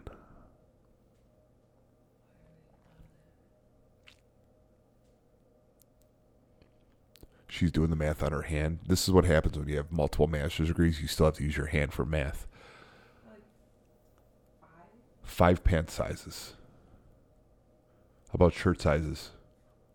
Well, I, I could say this is I'm wearing her T-shirts that she would that I would bring back from her from like trips and stuff. I'm just I'm wearing them now because they just don't fit her. They, a medium. And what were you wearing? Two XL to a medium. So she's she's the story. I'm not the story. I have the sexy number, the big glamorous number, because of the amount. The story because Sarah's both, lost the percentage. You both stuck to your plan, and everybody's story is yeah. different. So how much weight you lose, how many inches you lose, you stuck to your plan and you work it. Yeah. And you continue to do that. Yes. And you have to because this is a way of life. We have to live this way to to live a long life. It's like the car. We have to be we have to be that classic car that you see in a show because you know that all the belts are good on it and it's always had good fuel and it's been taken care of. You know, not not that 1997 Nissan minivan you see putzing down the highway that's all f- f- rusted out and sounds like hell and it's on three spare tires and you know the exact car I'm talking about. I do. I think it was the three of us about a year and a half ago. I wish I had that photo. Yeah, yeah, and uh, yeah, that's that's the weight. That's how much weight I lost. These are good questions. What else? Now So- we're now we're on a roll after I just like shut off some emotional mess I had. What No, else? You should be emotional because your achievements are spectacular and you're willing to share with people where you were and how you got to where you are. You got to be vulnerable. You have. That's the thing that one of the bigger things for us was you. You were we were opening ourselves up to a stranger, of taking photos in a pair of shorts when it literally looked like I had a pumpkin I ate and I swallowed it and it stayed in my stomach. And I had to take a photo, three different angles. And at first it was horrible. Absolutely horrible. We all hated taking those Yes. photos. And then when you get to your 40th week of photos, you're like, Jesus, this is wow. And you don't think that's you. Like, there's no way I was like that. But you are. You were like that. And I was like that. And uh, that was, you got to open yourself up. You know, to fix you, you have to, you have to sh- go to the very bottom of the, the mountain before you can build yourself back up. But you also have, and I agree with you, but you also have to have your tribe. You have to have people who you can trust and be vulnerable with, who you can talk to and you can get good advice from. And to have family and friends that, whether they've gone through it or at least understand it, that are willing to support you and listen to you, makes all the difference in the world. Yes, we we have that, and it's really clamped down. It's it's really clamped down. We know who are fake. We know who are superficial. We know who are convenience, friends of convenience when things are convenient, where the you know they'll show up. Then we know who the ones are when life sucks. And I think that's something that we've learned over the last year of who's who and and who are the key players in, in your life, who your tribe is, you know, who's your circle. Uh, one of my teammates, he passed away a couple years ago. He'd always talk about his inner circle. You're in the inner circle, and I'd make fun of him about it. I always joke with him about it. I put, think I put it as one of my Festivus grievances. Are you in the circle or you out of the circle? Make up your damn mind. You know, but that's the truth is that you have your circle, and, that, and that's and that's that. You have your go tos. Now, people come in, in and out of it, you know, sporadically, maybe in, infrequent or maybe frequently, but you know who your people are that makes your heart feel good, right? That you don't have to feel self conscious around them. You don't have to feel like you're trying to keep up with them. You don't have to feel that we are we are trying to level off. Uh, I have to keep up with you. And you have to make sure you have people in your life who will keep it real, that won't accept excuses when Yes. you have failure Absolutely. and you need to turn to them and they need to help you figure out why you're having a bad day and support you so the next day is a better day. Yes. In Uh, order to succeed in what you've accomplished, I think that's critical. truth hurts when when when people can tell you the truth like i i said earlier on about um the line of work that i'm in you hear oh yeah okay i'll yeah i'll, I'll try it no you're you're not tell me the truth you know that i i give more credit for people that just flat out tell you the truth and i want to surround myself with people that tell you the way it is or call you out and that that comes out wrong sometimes. Is oh, I'm going to call you out on it. I'm not doing it to be a jerk. I'm doing it to help you. Calling out sounds horrible, but it's not doing that. I'm doing it to be truthful. I'm trying to help. I'm trying to help you because the truth sucks. You know, truth takes work, right? Not telling the truth is easy. When I think it's hard for people of size to figure out who to trust and who to reach out to, right? So to have someone who's in your inner circle or willing to listen to you that can make a difference in your life and tell you how to take that first step back onto the mountain um, and encourage you to take that step because working with Coach Jill wasn't easy. wasn't for me at least. Um, it was a, lis- a lesson in discipline and time management and things that I do in my career, but I wouldn't make time for myself personally and shifting that. And when I see friends of mine who need that level of help, I always want to give them some advice or you know what to do. So if somebody were to turn to you, Kyle, and just say, "I don't know where to start. Where should I go?" Besides getting a coach, as you said earlier, what could they do for themselves? Be honest. Write something down. Be honest with yourself. Don't hide it. Because how how easy is it to hide what the honest truth is? How easy is that? Not to acknowledge it. You know, what is the root of the problem? What, why are we at where we are today? What is it? And if someone could acknowledge that, and I and I vow to them that I, I'll be an ear for them to. What what is the root of this issue? Why why are we here? Why are you asking for help? What what brought us to this point? Because once you can acknowledge that, you're ready to make that turn. You hit bottom. And for me, I would add you need to document things. So whether it's with photos or right, taking your measurements or your weights and your food, Yeah.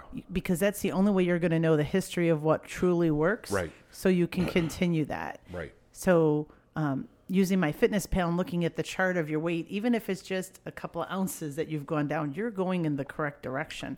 Because being patient and waiting for all of this to happen, that's hard. You want instant gratification. Instant gratification. Because you're working and changing. And that was one of the hardest things for me was to wait and wait and wait because I didn't see the changes that were going on that other people could see. Yes. Did that happen for you too?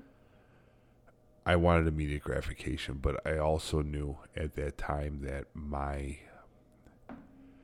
it was going to take more because how big I was. This I this didn't wasn't created overnight. You know, the Rome wasn't built overnight. That whole that whole saying, that's honestly got truth. R- Rome wasn't built overnight, so I I did know that was not going to come come off overnight. It was going to take time, but I also knew that it's going to suck because of the environment that I live in, and I have to change my environment, not let the environment change me. That's what I did over the last year. I changed my environment. I removed myself from from things that put me into the situation where I was at physically, health wise, mentally. Just took myself out of it. I put myself into a new environment. I changed my environment. I think we have to flip the script many times and fight our own demons that are in our brain to make it work. So this is my chart. I'm sh- I'm showing this to you right now of where my start was, and this was where are we at year wise. Yeah, it's April, and it just it goes back up. I it even has to reset reset the screen. Keep track of it. Yeah, absolutely, awesome. What other questions? We're So rocking. My last question for you is so um, you mentioned David Goggins, but tell me Right. who else in the world inspires you when you need a little inspiration, whether it's musical or a quote or something. When you need a little inspiration, Kyle, who is it that you turn to? And it, music or quote or any Any per, a person. Who who is it that would inspire you when you need a little kick in the pants and you need to Oh, get here, a little motivation? My my children, my wife. You know what they have to do every day, what their uphill battles are. You know, with specifically my kids. You know, my little guy had a speech thing going on. He still has a speech thing going on. What he's gone to the, you know, we've had we put him in therapy. He didn't have a choice for it for speech therapy, but it was hard for him, and that's a motivation. You know, my daughter Maggie, she was an introvert. She's still introverted. That's her personality type. But how outgoing she is now.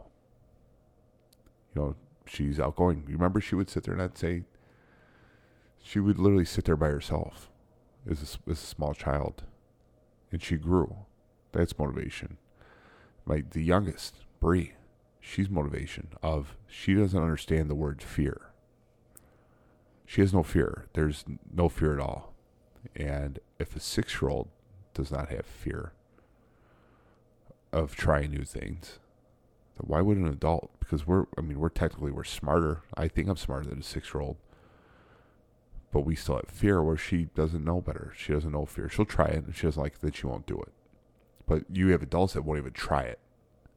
Cause, and they won't even get an experience to, to form a judgment if they like it or not. Why do you, how do you do that as an adult? So just cast judgment. You don't even know what it's about, but you're gonna cast judgment on it. But yeah, so those those three are my they're my my pillars. That's you know that's what keeps us going. And when my days suck, why am I doing things? Why am I doing you know why am I putting in senseless hours for a for a podcast to help others, but ultimately it's to build a legacy to make to make the name Hastings give people a feel good feeling. You know, if they hear Kyle Hastings or my kids say Kyle Hastings, like, oh yeah, your dad does that great podcast, makes everyone feel good. That's why I want to leave. That's you know, and they're the drive of why I do everything. Why I do all my volunteer stuff. Why I do my civil, my civic duties of an alderman or trustee or councilman, whatever it's called in our community. My community is called a trustee. It's the most thankless position ever. Thankless position everybody's got great ideas, but how many people actually step up to do those ideas? One less than one percent. Everyone could tell you what to do, but no one's willing to do it. The most thankless position ever. I say this analogy all the time is that if you're in public service, you can save an entire orphanage from a burning building. You could save 70 kids out of a burning building. But you're walking out with that last kid and you sneeze on the nun, they'll remember you for sneezing on the nun. But I do it for my kids, so I make sure that they have the best community. They have the best community where they could say, "Oh, my dad he he did the fireworks music." That's why I do it. So my kids could have a better community than I lived in, which ultimately are all the rest of the kids, right? But so my kids could have a better community than I live in, and then we lived in a good community. But how can we make it better? I think you're a dad to a lot of people in the community besides the three wonderful young kids that live in this house. Yeah, well, thank you. Yeah, there's a lot of good people out there. And again, if, I, if you're an opportunity to do something, do it. Do it. Be accountable. Be accountable. Be co- accountable to your community, your outside family, your inside family. You know, be accountable to God. You got to answer to somebody. Might as well have the right answers. Or if, or if you could at least say, I tried. If I failed, well, I'll try again. Right? but you're accountable, accountable for your actions. Well, thank you for letting me interview you, Kyle, because you continue to inspire, motivate, encourage me and a lot of other yeah. people. And thank you for sharing your story. Um, for those of you that don't know Kyle Hastings, let me just share that not only is he a dear friend of mine, but he has a heart of gold. He gives to others all the time he is thoughtful and is willing to help and serve others. And so, thank you for letting me interview you tonight. I'm going to turn it over to you for any closing comments you want to add, Kyle. I don't have anything closing. What a mess I turned out to be this one. Not one. You caught bit. me off guard. I don't even know what, what question got. What was the question that got me? The movie. I asked you about oh, a movie. What a mess. I started there.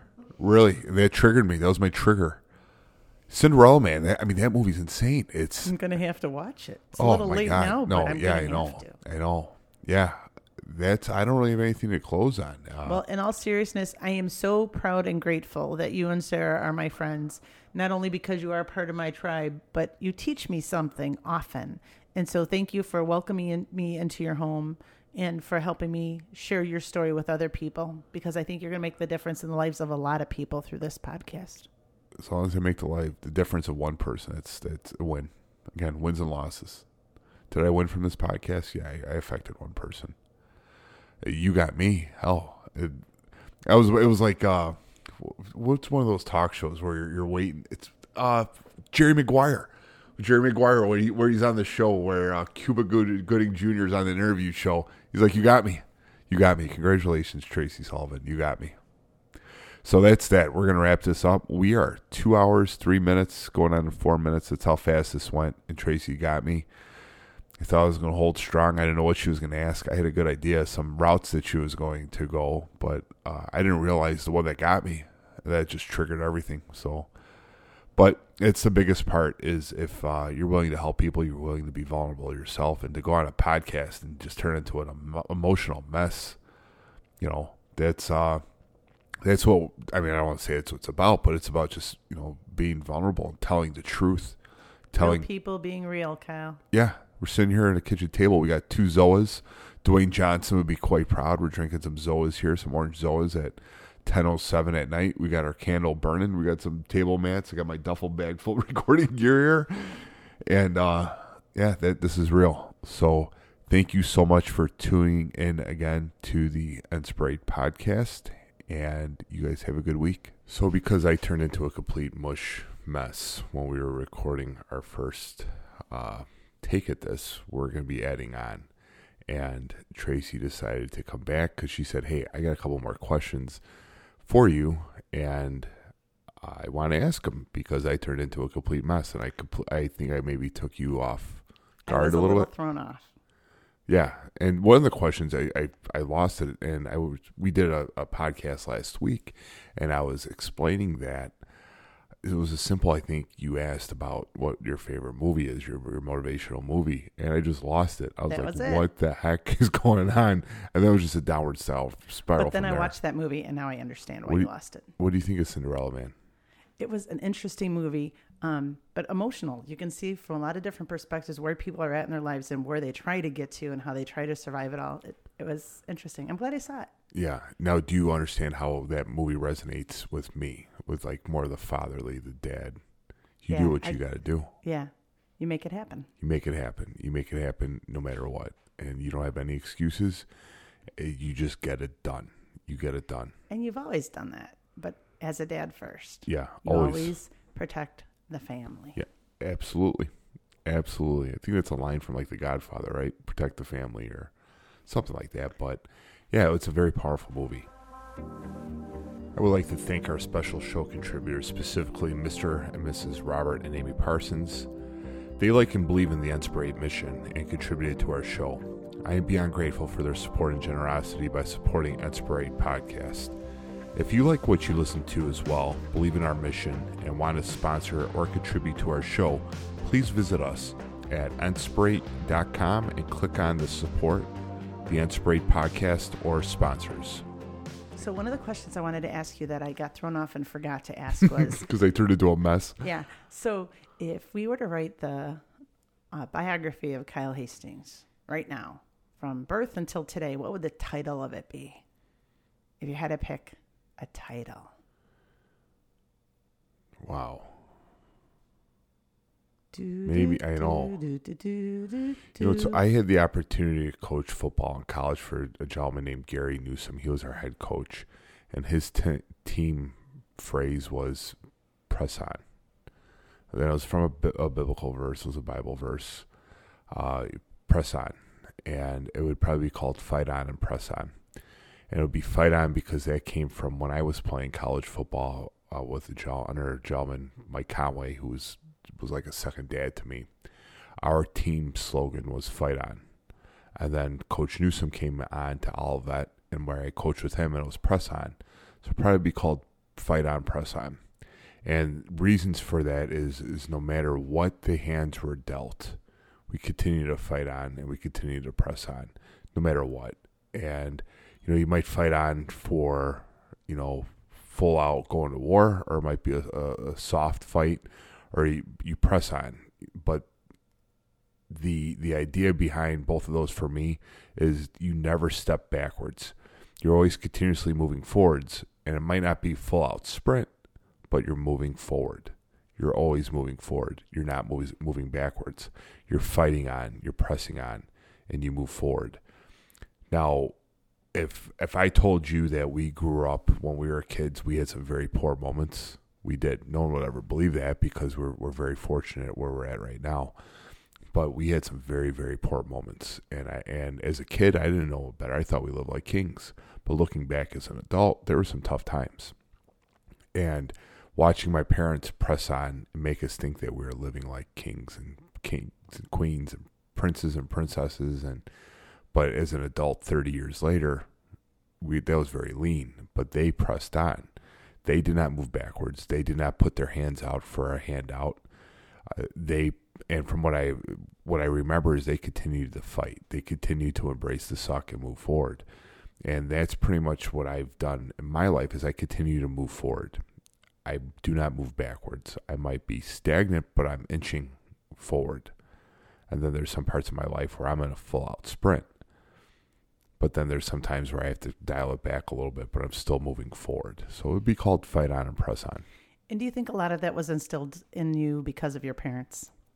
Yes, absolutely. Because they, being the oldest of six, I mean, there's a big gap. There's a 13 year gap, I believe, between myself and the youngest. And uh, my dad would work three jobs. He'd deliver pizzas. This was before you know the mayor thing and all the other like school administration you know, he was working three jobs. You know, he'd work do at what my you got to do. do what you got to do. He'd work at the my uh, grandfather invented the pooper scooper. It was called the skid scooper.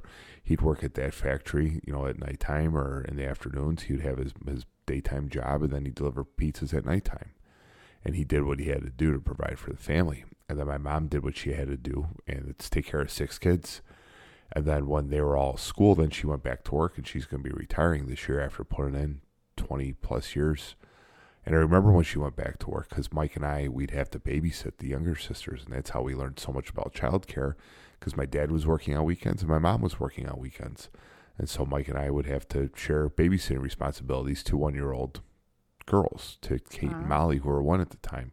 So we knew everything about fevers and rashes and what you do if they decide to take their poop out of their diaper and, and all that fun stuff. But I learned that's where I've learned everything is from that preteen adolescence, seeing that, understanding that, and then really comprehending that as an adult of what it means to provide, work hard, get to the finish line. You know, don't ever regress.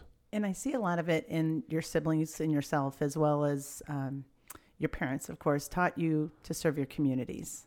Several of you are elected officials. Several of you are engaged in a lot of different ways in the schools and local community. So thank you for that because the place wouldn't be the same without you guys. Well, thank you. It's it's really kind, and I, That's how you were raised, and you continue to do that. That's amazing. I want to make just like my parents wanted life better for us, and they had it. That's what I my goal is to make life better for my children, and in result, everyone else's children in this community is are going to have a better town than I lived in. Not like saying that what we lived in was like a mountain town in Afghanistan. It was we we lived in a good town, but it's it's changed tremendously. And I remember when we were doing this podcast earlier on, I said, I think this is very selfish to say, but I do this for my family. I do this for my kids so they can take pride in where, where they live and what they have in the town that they live in. That's why I do it. So my kids can have a better life than I had. And I was pretty lucky. But in result is that all the community kids will have a better life than I had living here in this town. Always leave it better than we found it, right? Absolutely. What did you think um, the influence of athletics was in your weight loss transformation and your ability to succeed? Were there characteristics and skill set that some of the coaches and teammates you mentioned helped you develop early on? And did they stay consistent? Did they just come back to you as you've gotten into all the different gyms and workouts? How did that influence your life so far, Kyle? So it's a great question. I I was never the biggest and the strongest. I didn't grow until my freshman year of college. Pretty much, I didn't grow, and I was always on the second string. They called it the B team. I played eighth grade football. I was on the B team my freshman year. I was on the B team my sophomore year. My junior year, we played JV, but I was second string on JV. And I went to a gentleman named John Olmstead, and he was a, he was our uh, position coach in high school.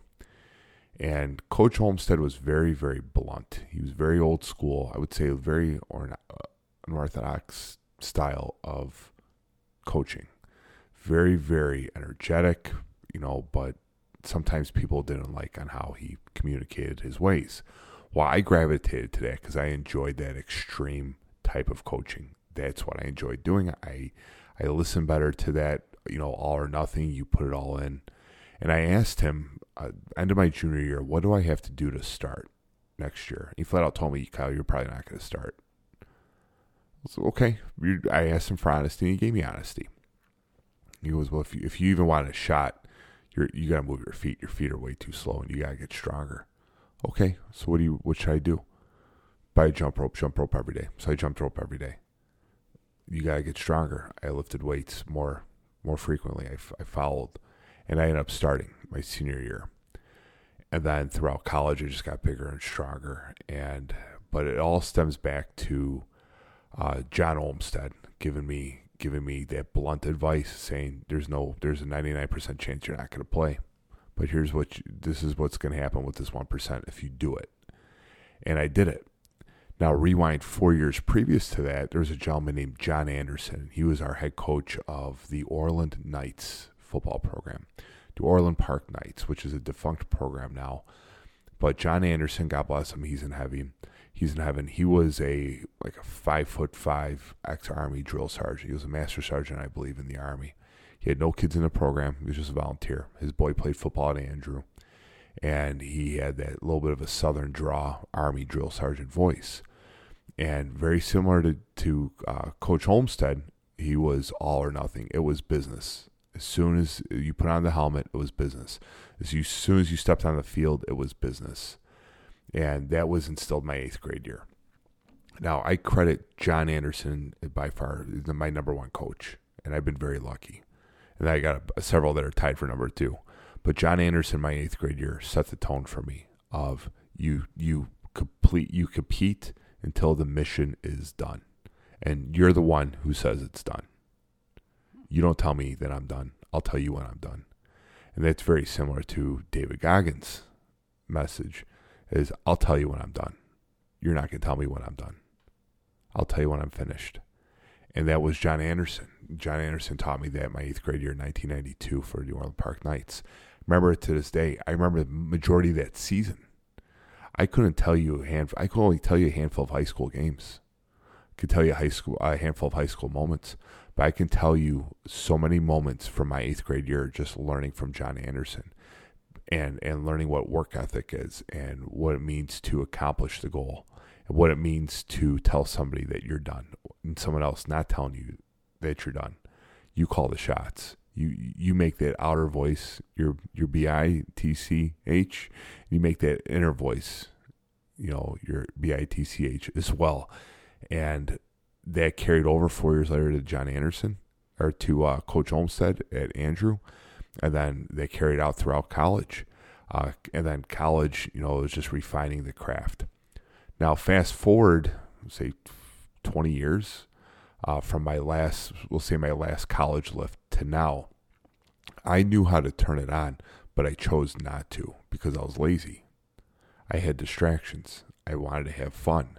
I wanted to not keep myself accountable for what I was consuming, my physical activity, I, I had spurts here or there, and I'm sure Sarah's has told you this, and she's said this vocally several times that I either literally go a thousand miles per hour or zero miles per hour. Well, I've learned over the years that I have to ramp up to a thousand miles per hour and then maintain between 500 mile per hour to a thousand miles per hour. Went down the wrong pipe, didn't it? Sorry. No, that's okay.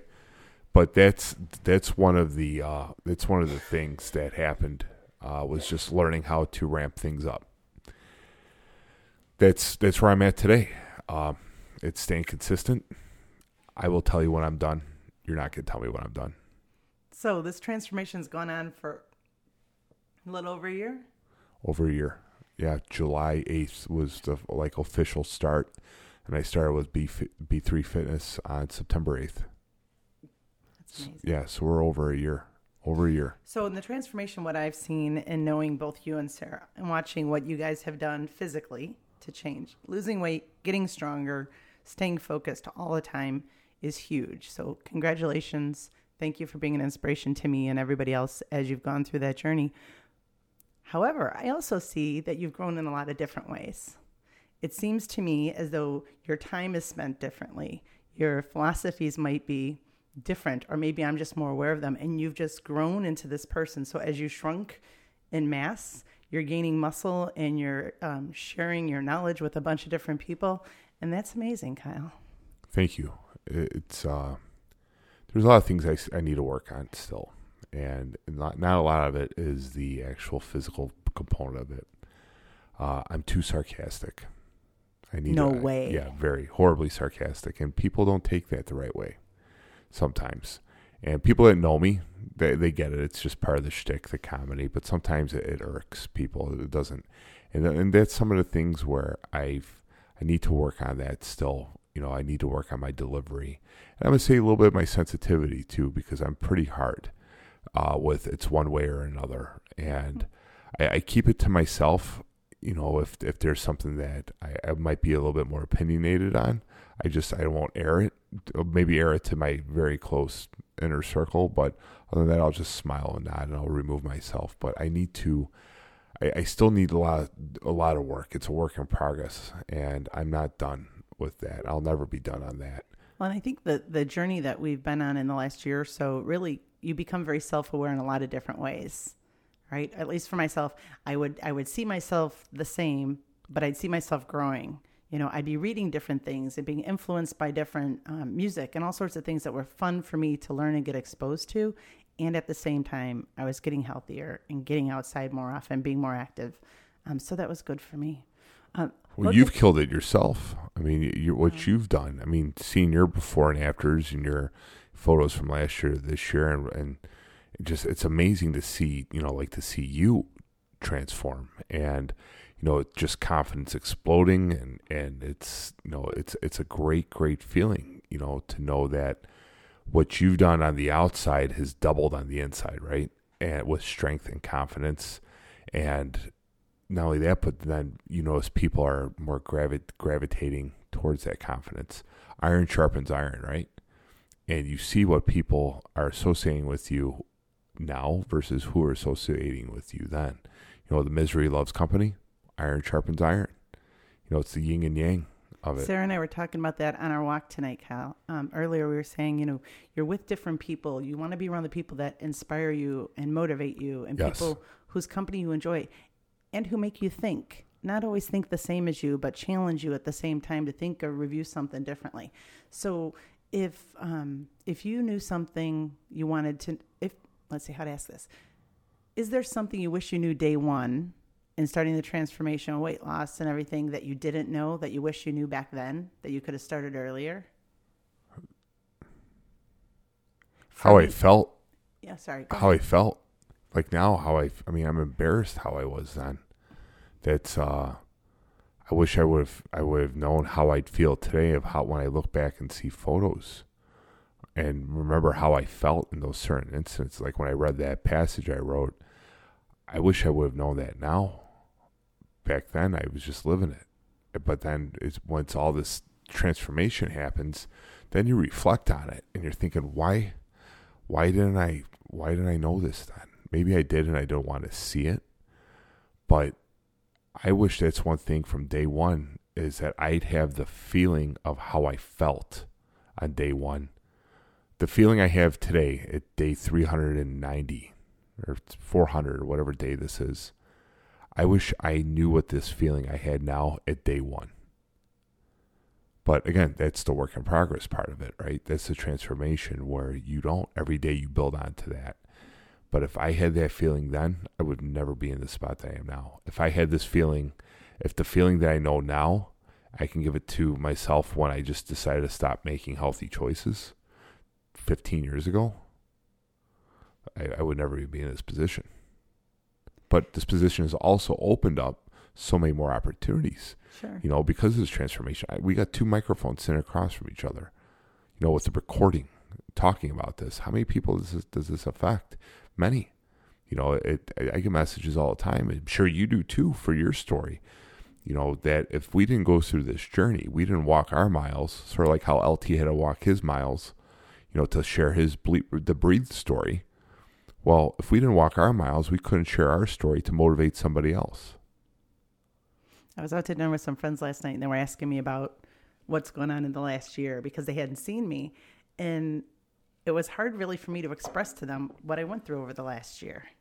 You know, I could tell them the, you know, I count my macros, I weigh my food, I walk these steps and all those kinds of things. But to really quantify the non weight related, non workout things and the way I grew really made me stop and pause and realize that there are a lot of people that inspire me, a lot of um, books that I've read that I didn't make time to sit down and read and look for that inspiration that I need to keep myself motivated on a day in, day out basis.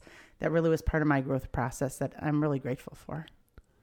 Do you see your life as now your days more going back to the athletic setting of wins and losses where you feel like you had a winning day or if you if you've accomplished something? I believe we covered this earlier but where it's a win yeah. versus a loss? And i'm a very goal driven person. So if i set that goal and i don't achieve it i don't just readjust it i assess it first why why did you not achieve it you know exactly you know where did i fail like today I had a bad day at work. Stuff was just hitting the fan, let's say. Yeah. And my first instinct was to go get a Hershey bar out of the vending machine. Yeah. and it just snapped right back to me. And I'm like, wait a minute. I haven't been under this stress before. It, in the recent past, it just hasn't been all on. I'm like, holy cow, that was yeah. like every day. But I was mentally better prepared for it. I knew what I wanted to do and how I wanted to handle it differently. And I went out and I took a walk, and it makes a difference. But trying to teach people how to do that would be hard for me because their life isn't the same as mine. Their struggle isn't the same as mine. You know, so Right. I wish I had a way to give people um, some peace and some hope because there are a lot of people out there that really need to make a change in their life and just don't know where to start. So I have a friend that's going to be starting the Jill program um, with B3 Fitness in the near future. What advice would you tell somebody on day one? Is there anything they have to be most prepared for? it, it's it's weird you ask this very coincidental because I Sarah and I also have a, a friend of ours that's starting on Friday and the the biggest piece of advice that I gave her was every day's day one. Because you might have won today, but guess what? Tomorrow's a fresh day. Even though day one could have been yesterday or could have been 50 days ago, every day starts new. And you have to look at it is that I have to win today. I'm not worrying about tomorrow. And I'm going to forget about yesterday. Now I have to worry about. I have to worry about the now.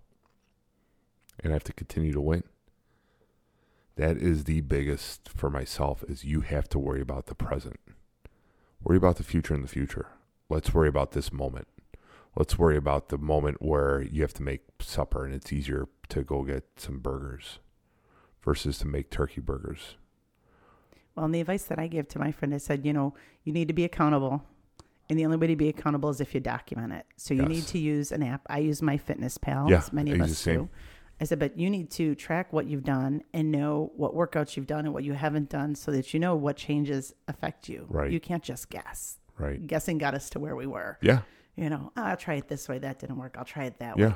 So you need to be accountable. You need to measure things and weigh things and be honest, not just with yourself, but with your trainer. And sometimes that's hard too because it's there aren't all good days. right You know, honesty's huge tracy and and if someone could be honest with you with information i will give a hug to somebody and and, and tell them they're the most beautiful person if they tell me the honest truth versus tell me some bs tell me some lie or tell me what i want to hear that's one of the biggest things that i i cherish now is the truth i had a gentleman today tell me the truth and i told him thank you because no one had ever told me that thank you. I, I was sincerely thankful that he told me the truth.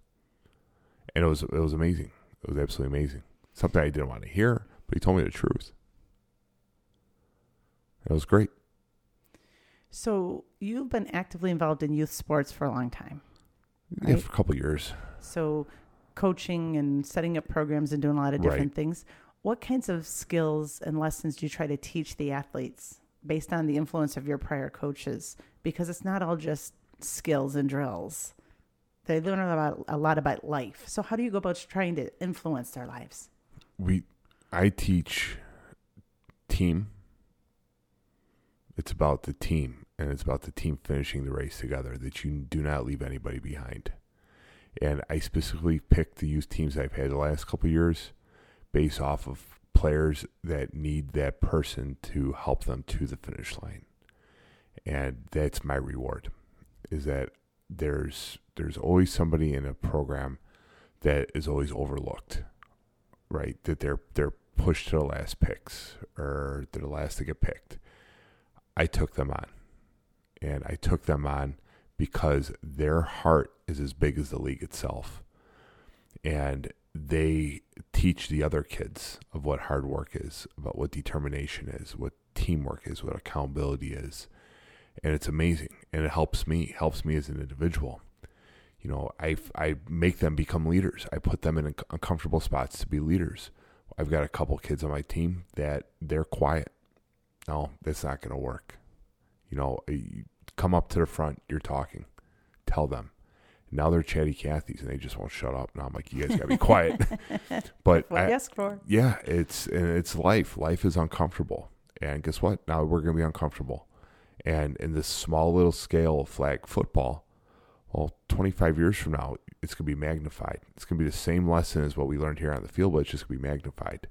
You know, because there's gonna be different type of consequences and rewards involved versus like football. Well, you, we win or lose you know, I don't care about the win and loss right now because what I my wins and my losses are if I know the kids understand team concept, I know that the and the kids understand that we do not leave anybody behind, we do not leave anybody out. And leadership is step up. Step up to bring that last person in line to the front of the line. Help them. Yeah, I agree. Athletics was a huge influence on my life too. And one of the things um, that I ask people when I often am interviewing them is I'll ask them, did they ever play any sports and which sports? Yes. And see how much they want to open up about it. Were they a team player? Was it an individual sport? Were they competitive or not? Because depending on what industry you're in, that tells you a lot about the person yes. themselves as they open up and share that with you more than what you might find on a resume to see how do they fit in your office environment or how do they fit on your team um, so that you know how to interact with them too. I'll only hire offensive linemen. no, but I, you know, my all my bosses, majority of my bosses were all athletes in college. You know, wrestlers, football players, you know, baseball players. Uh, they they were all collegiate athletes, and there's something to be said about a collegiate athlete because you have to balance your academics with the athletics. But then there's also something to be said with the collegiate student that had to pay their whole way through college and they worked a full time job while going to school. And, and those are some of the things that you know candidates need to bring out. But those are also some of the leadership qualities that you ask them. Well, what was childhood like? You know, and you and it's almost it's just a scaled back version of what they're living now. That they had to work hard for what they got, and then now you look at them in college, they still got to work hard for what they got. And then you find out that they've made it to their vice president or executive vice president of their company. Why? Because they worked hard for what they got.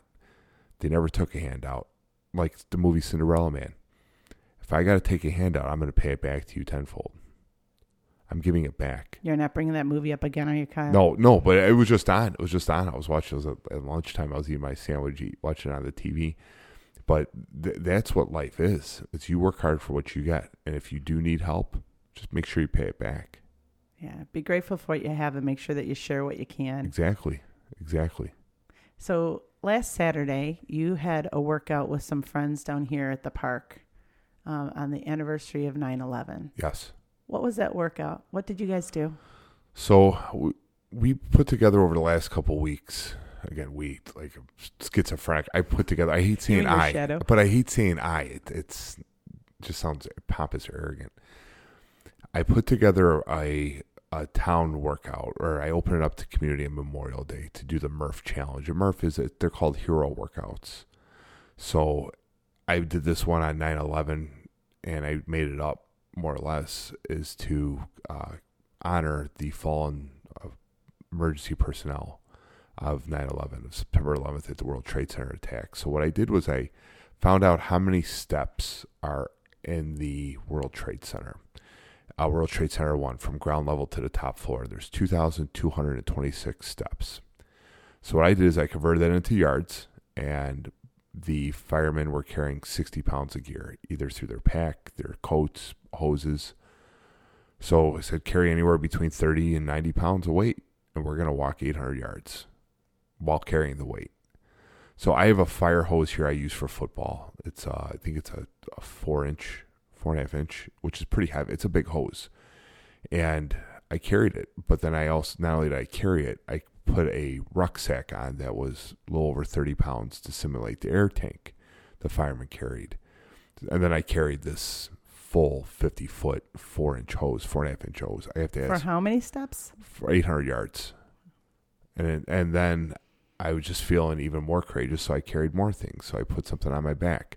I put a 35 pound heavy bag on my back while carrying the hose. And, you know, you're just, and you channel that energy of what people have sacrificed themselves for is to save people. You know, they knew they probably weren't coming out based off of what they saw. They calculate that's part of their job, but they were there to save people. And the least I can do is to do some workout to honor them. And that's not even a fraction of percent of what we should be doing to honor them. And so, yeah, so that's what we did. We had uh, some new faces show up, and everyone carried weight and walked 800 yards. 800 yards. I mean, it's a little bit more difficult when there's steps, but we don't have that many steps. So we just did that. Maybe next year we'll find a building. We'll walk up and down. You know, there's enough there's enough buildings around here with five, six stories that we're like, hey, can we use your staircase? And we just carry a hose or a rucksack and walk up and down until we heat, until we hit the uh, the amount of steps it takes to get to the top of World Trade Center. There are events like that downtown, you know, but we got to just use our resources that we have out here. Well, you keep motivating a lot of people. You guys get together on the weekends and work out and do a lot of different things, and it's always creative. Try to be. You try to It's be. I, and I and I feel bad that they're like they're very intense. Where somebody that might have knee issues can't do it. you know, it, it does Are you break. picking on me because I haven't shown up yet? Just well, no. I, but, but what we do is so. and I need to figure out how to make them. Uh,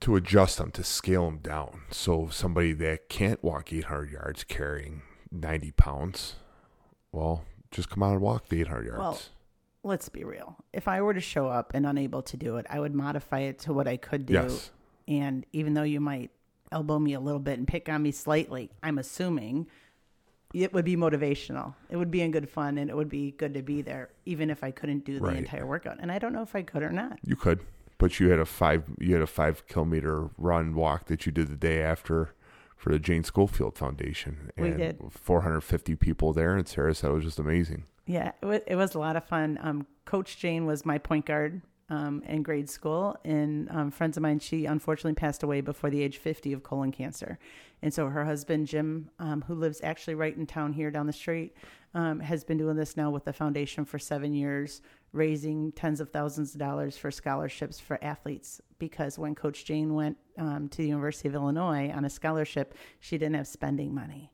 And so he wants to make sure that he can give two college bound athletes expense money so that they can live a little while they're in college. It's awesome. Yeah. So we had a great crowd that showed up, and um, all of Jane and Jim's families were there, and a lot of community members sponsoring us and supporting it in the name of Jane. It was a great day. Yeah, and it's rewarding. You were you were just talking about about giving back, and I mean, what a better, much more, you know, it's just fantastic. You know, it's it's more humans can do is to give back and to give opportunity to those who gave us opportunity of memories or or lessons learned or just friendship and you know in the big picture of it what what you did there is just a minute fraction of your entire life but it left a memory for instance sarah she, she talked about that as soon as I got home. That's all she talked about was that event. And Well, I'm how, grateful that she joined us. yeah, how great it was. She was just super, super fired up about it. She talked about it into Monday too, about, you know, how awesome it is that you guys do that. Well, and it gives us all a chance to remember Jane and to share stories that other people might not know. Right. um, it, with each other and to tell her daughter Maggie, who just went away to her freshman year of college, um, she didn't have some of the experiences with her mom. And when I'd see her do things, I'm like, your mom used to do that. She'd have no idea. You know, so to carry on her legacy and to talk about her and share her story as we're sharing other people's stories, you know, you are through your podcast. Um, it's real important to me because we learn from each other and we need to remember people and make our lives better because they were here. hmm Iron sharpens iron. True. Very, very true. It's that. All right, so I'm going to let you close this out however you want to, but I'm to just going to say again, I thank you for being inspirational, for motivation, for encouraging, but most of all for being my friend and for helping me. Because this past year, I was telling Sarah earlier, this past year wouldn't have been the same if it wasn't for you and Mike and Sarah, and I wouldn't be where I am today without it. So looking forward to the next year and see what kind of trouble we can get into. We wouldn't be here if it wasn't for you too. Like I said, iron sharpens iron. Amen, And- my friend. and it's uh and it's the truth pay it forward you know golden rule they all they all are pretty much come from the same drawer right and it's, it's just a way to live life and that's probably one of the biggest takeaways of this last year is that that's what's came to it's what's came to life is making sure that other people have that opportunity or have that person that support group that will get them through that next step might not be the entire ladder, might not be the entire staircase, but you got them up a step. And then we're going to explore the next step and continue to go from there and let them know that I'll be here if you fall and we'll, we'll get back up on the steps and keep pressing on, keep fighting on. I'm proud to know you and thank you for helping people tell their stories even when they don't know they have a story to tell. No, you got a great story to tell. So thanks for sharing number one, episode one.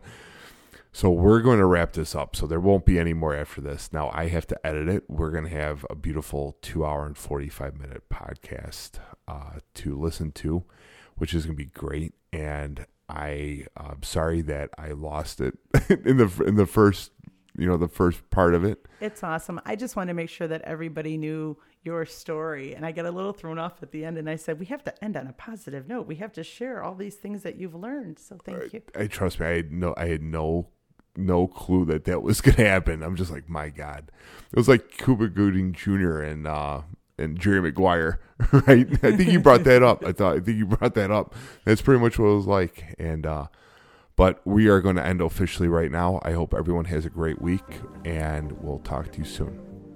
That is a wrap for the longest Inspirate podcast, I think, to date. But this one here needed the time just to share the story, share what was going on in my dark days, the days I was very heavy, very uh, unhealthy, and just how I how my mind was working. There were some really sad times that I had, and it was due to my weight, due to the fact that I wasn't happy the way I was. I apologize to anybody who had to turn it off to clean up their eyes or clean their nose because they probably were not expecting for me to get choked up, which probably got you choked up. I know it definitely threw off Tracy because she had to come back for more questions because I threw her off really uh, a real lot. And I also, I think, threw Sarah off because she never knew any of this stuff. This was the first time I shared some of the writings that I had on that plane flight home from uh, both of our national sales meetings. I believe one of them, or two of them, I don't remember. It was two hours and 45 minutes of talking. But that was the first time she heard that story as well. But to help somebody the way that uh, my my helpers help me is that you have to open yourself up. You gotta get vulnerable, and you have to look that demon in the eye and, and let that demon know that you are in, in control. You're the boss. You're gonna make that inner voice your your bitch, is what David Goggins would say. And I did that. I opened myself up for you guys. I hope this will inspire you. This will encourage you to make your life better. Make that big change that you need to make. Thank you so much to our show sponsors, Vittori Foot and Ankle Specialist in Homer Glen and New Lenox, Palermo's 63rd Pizza in Chicago, Frankfort, Merrillville.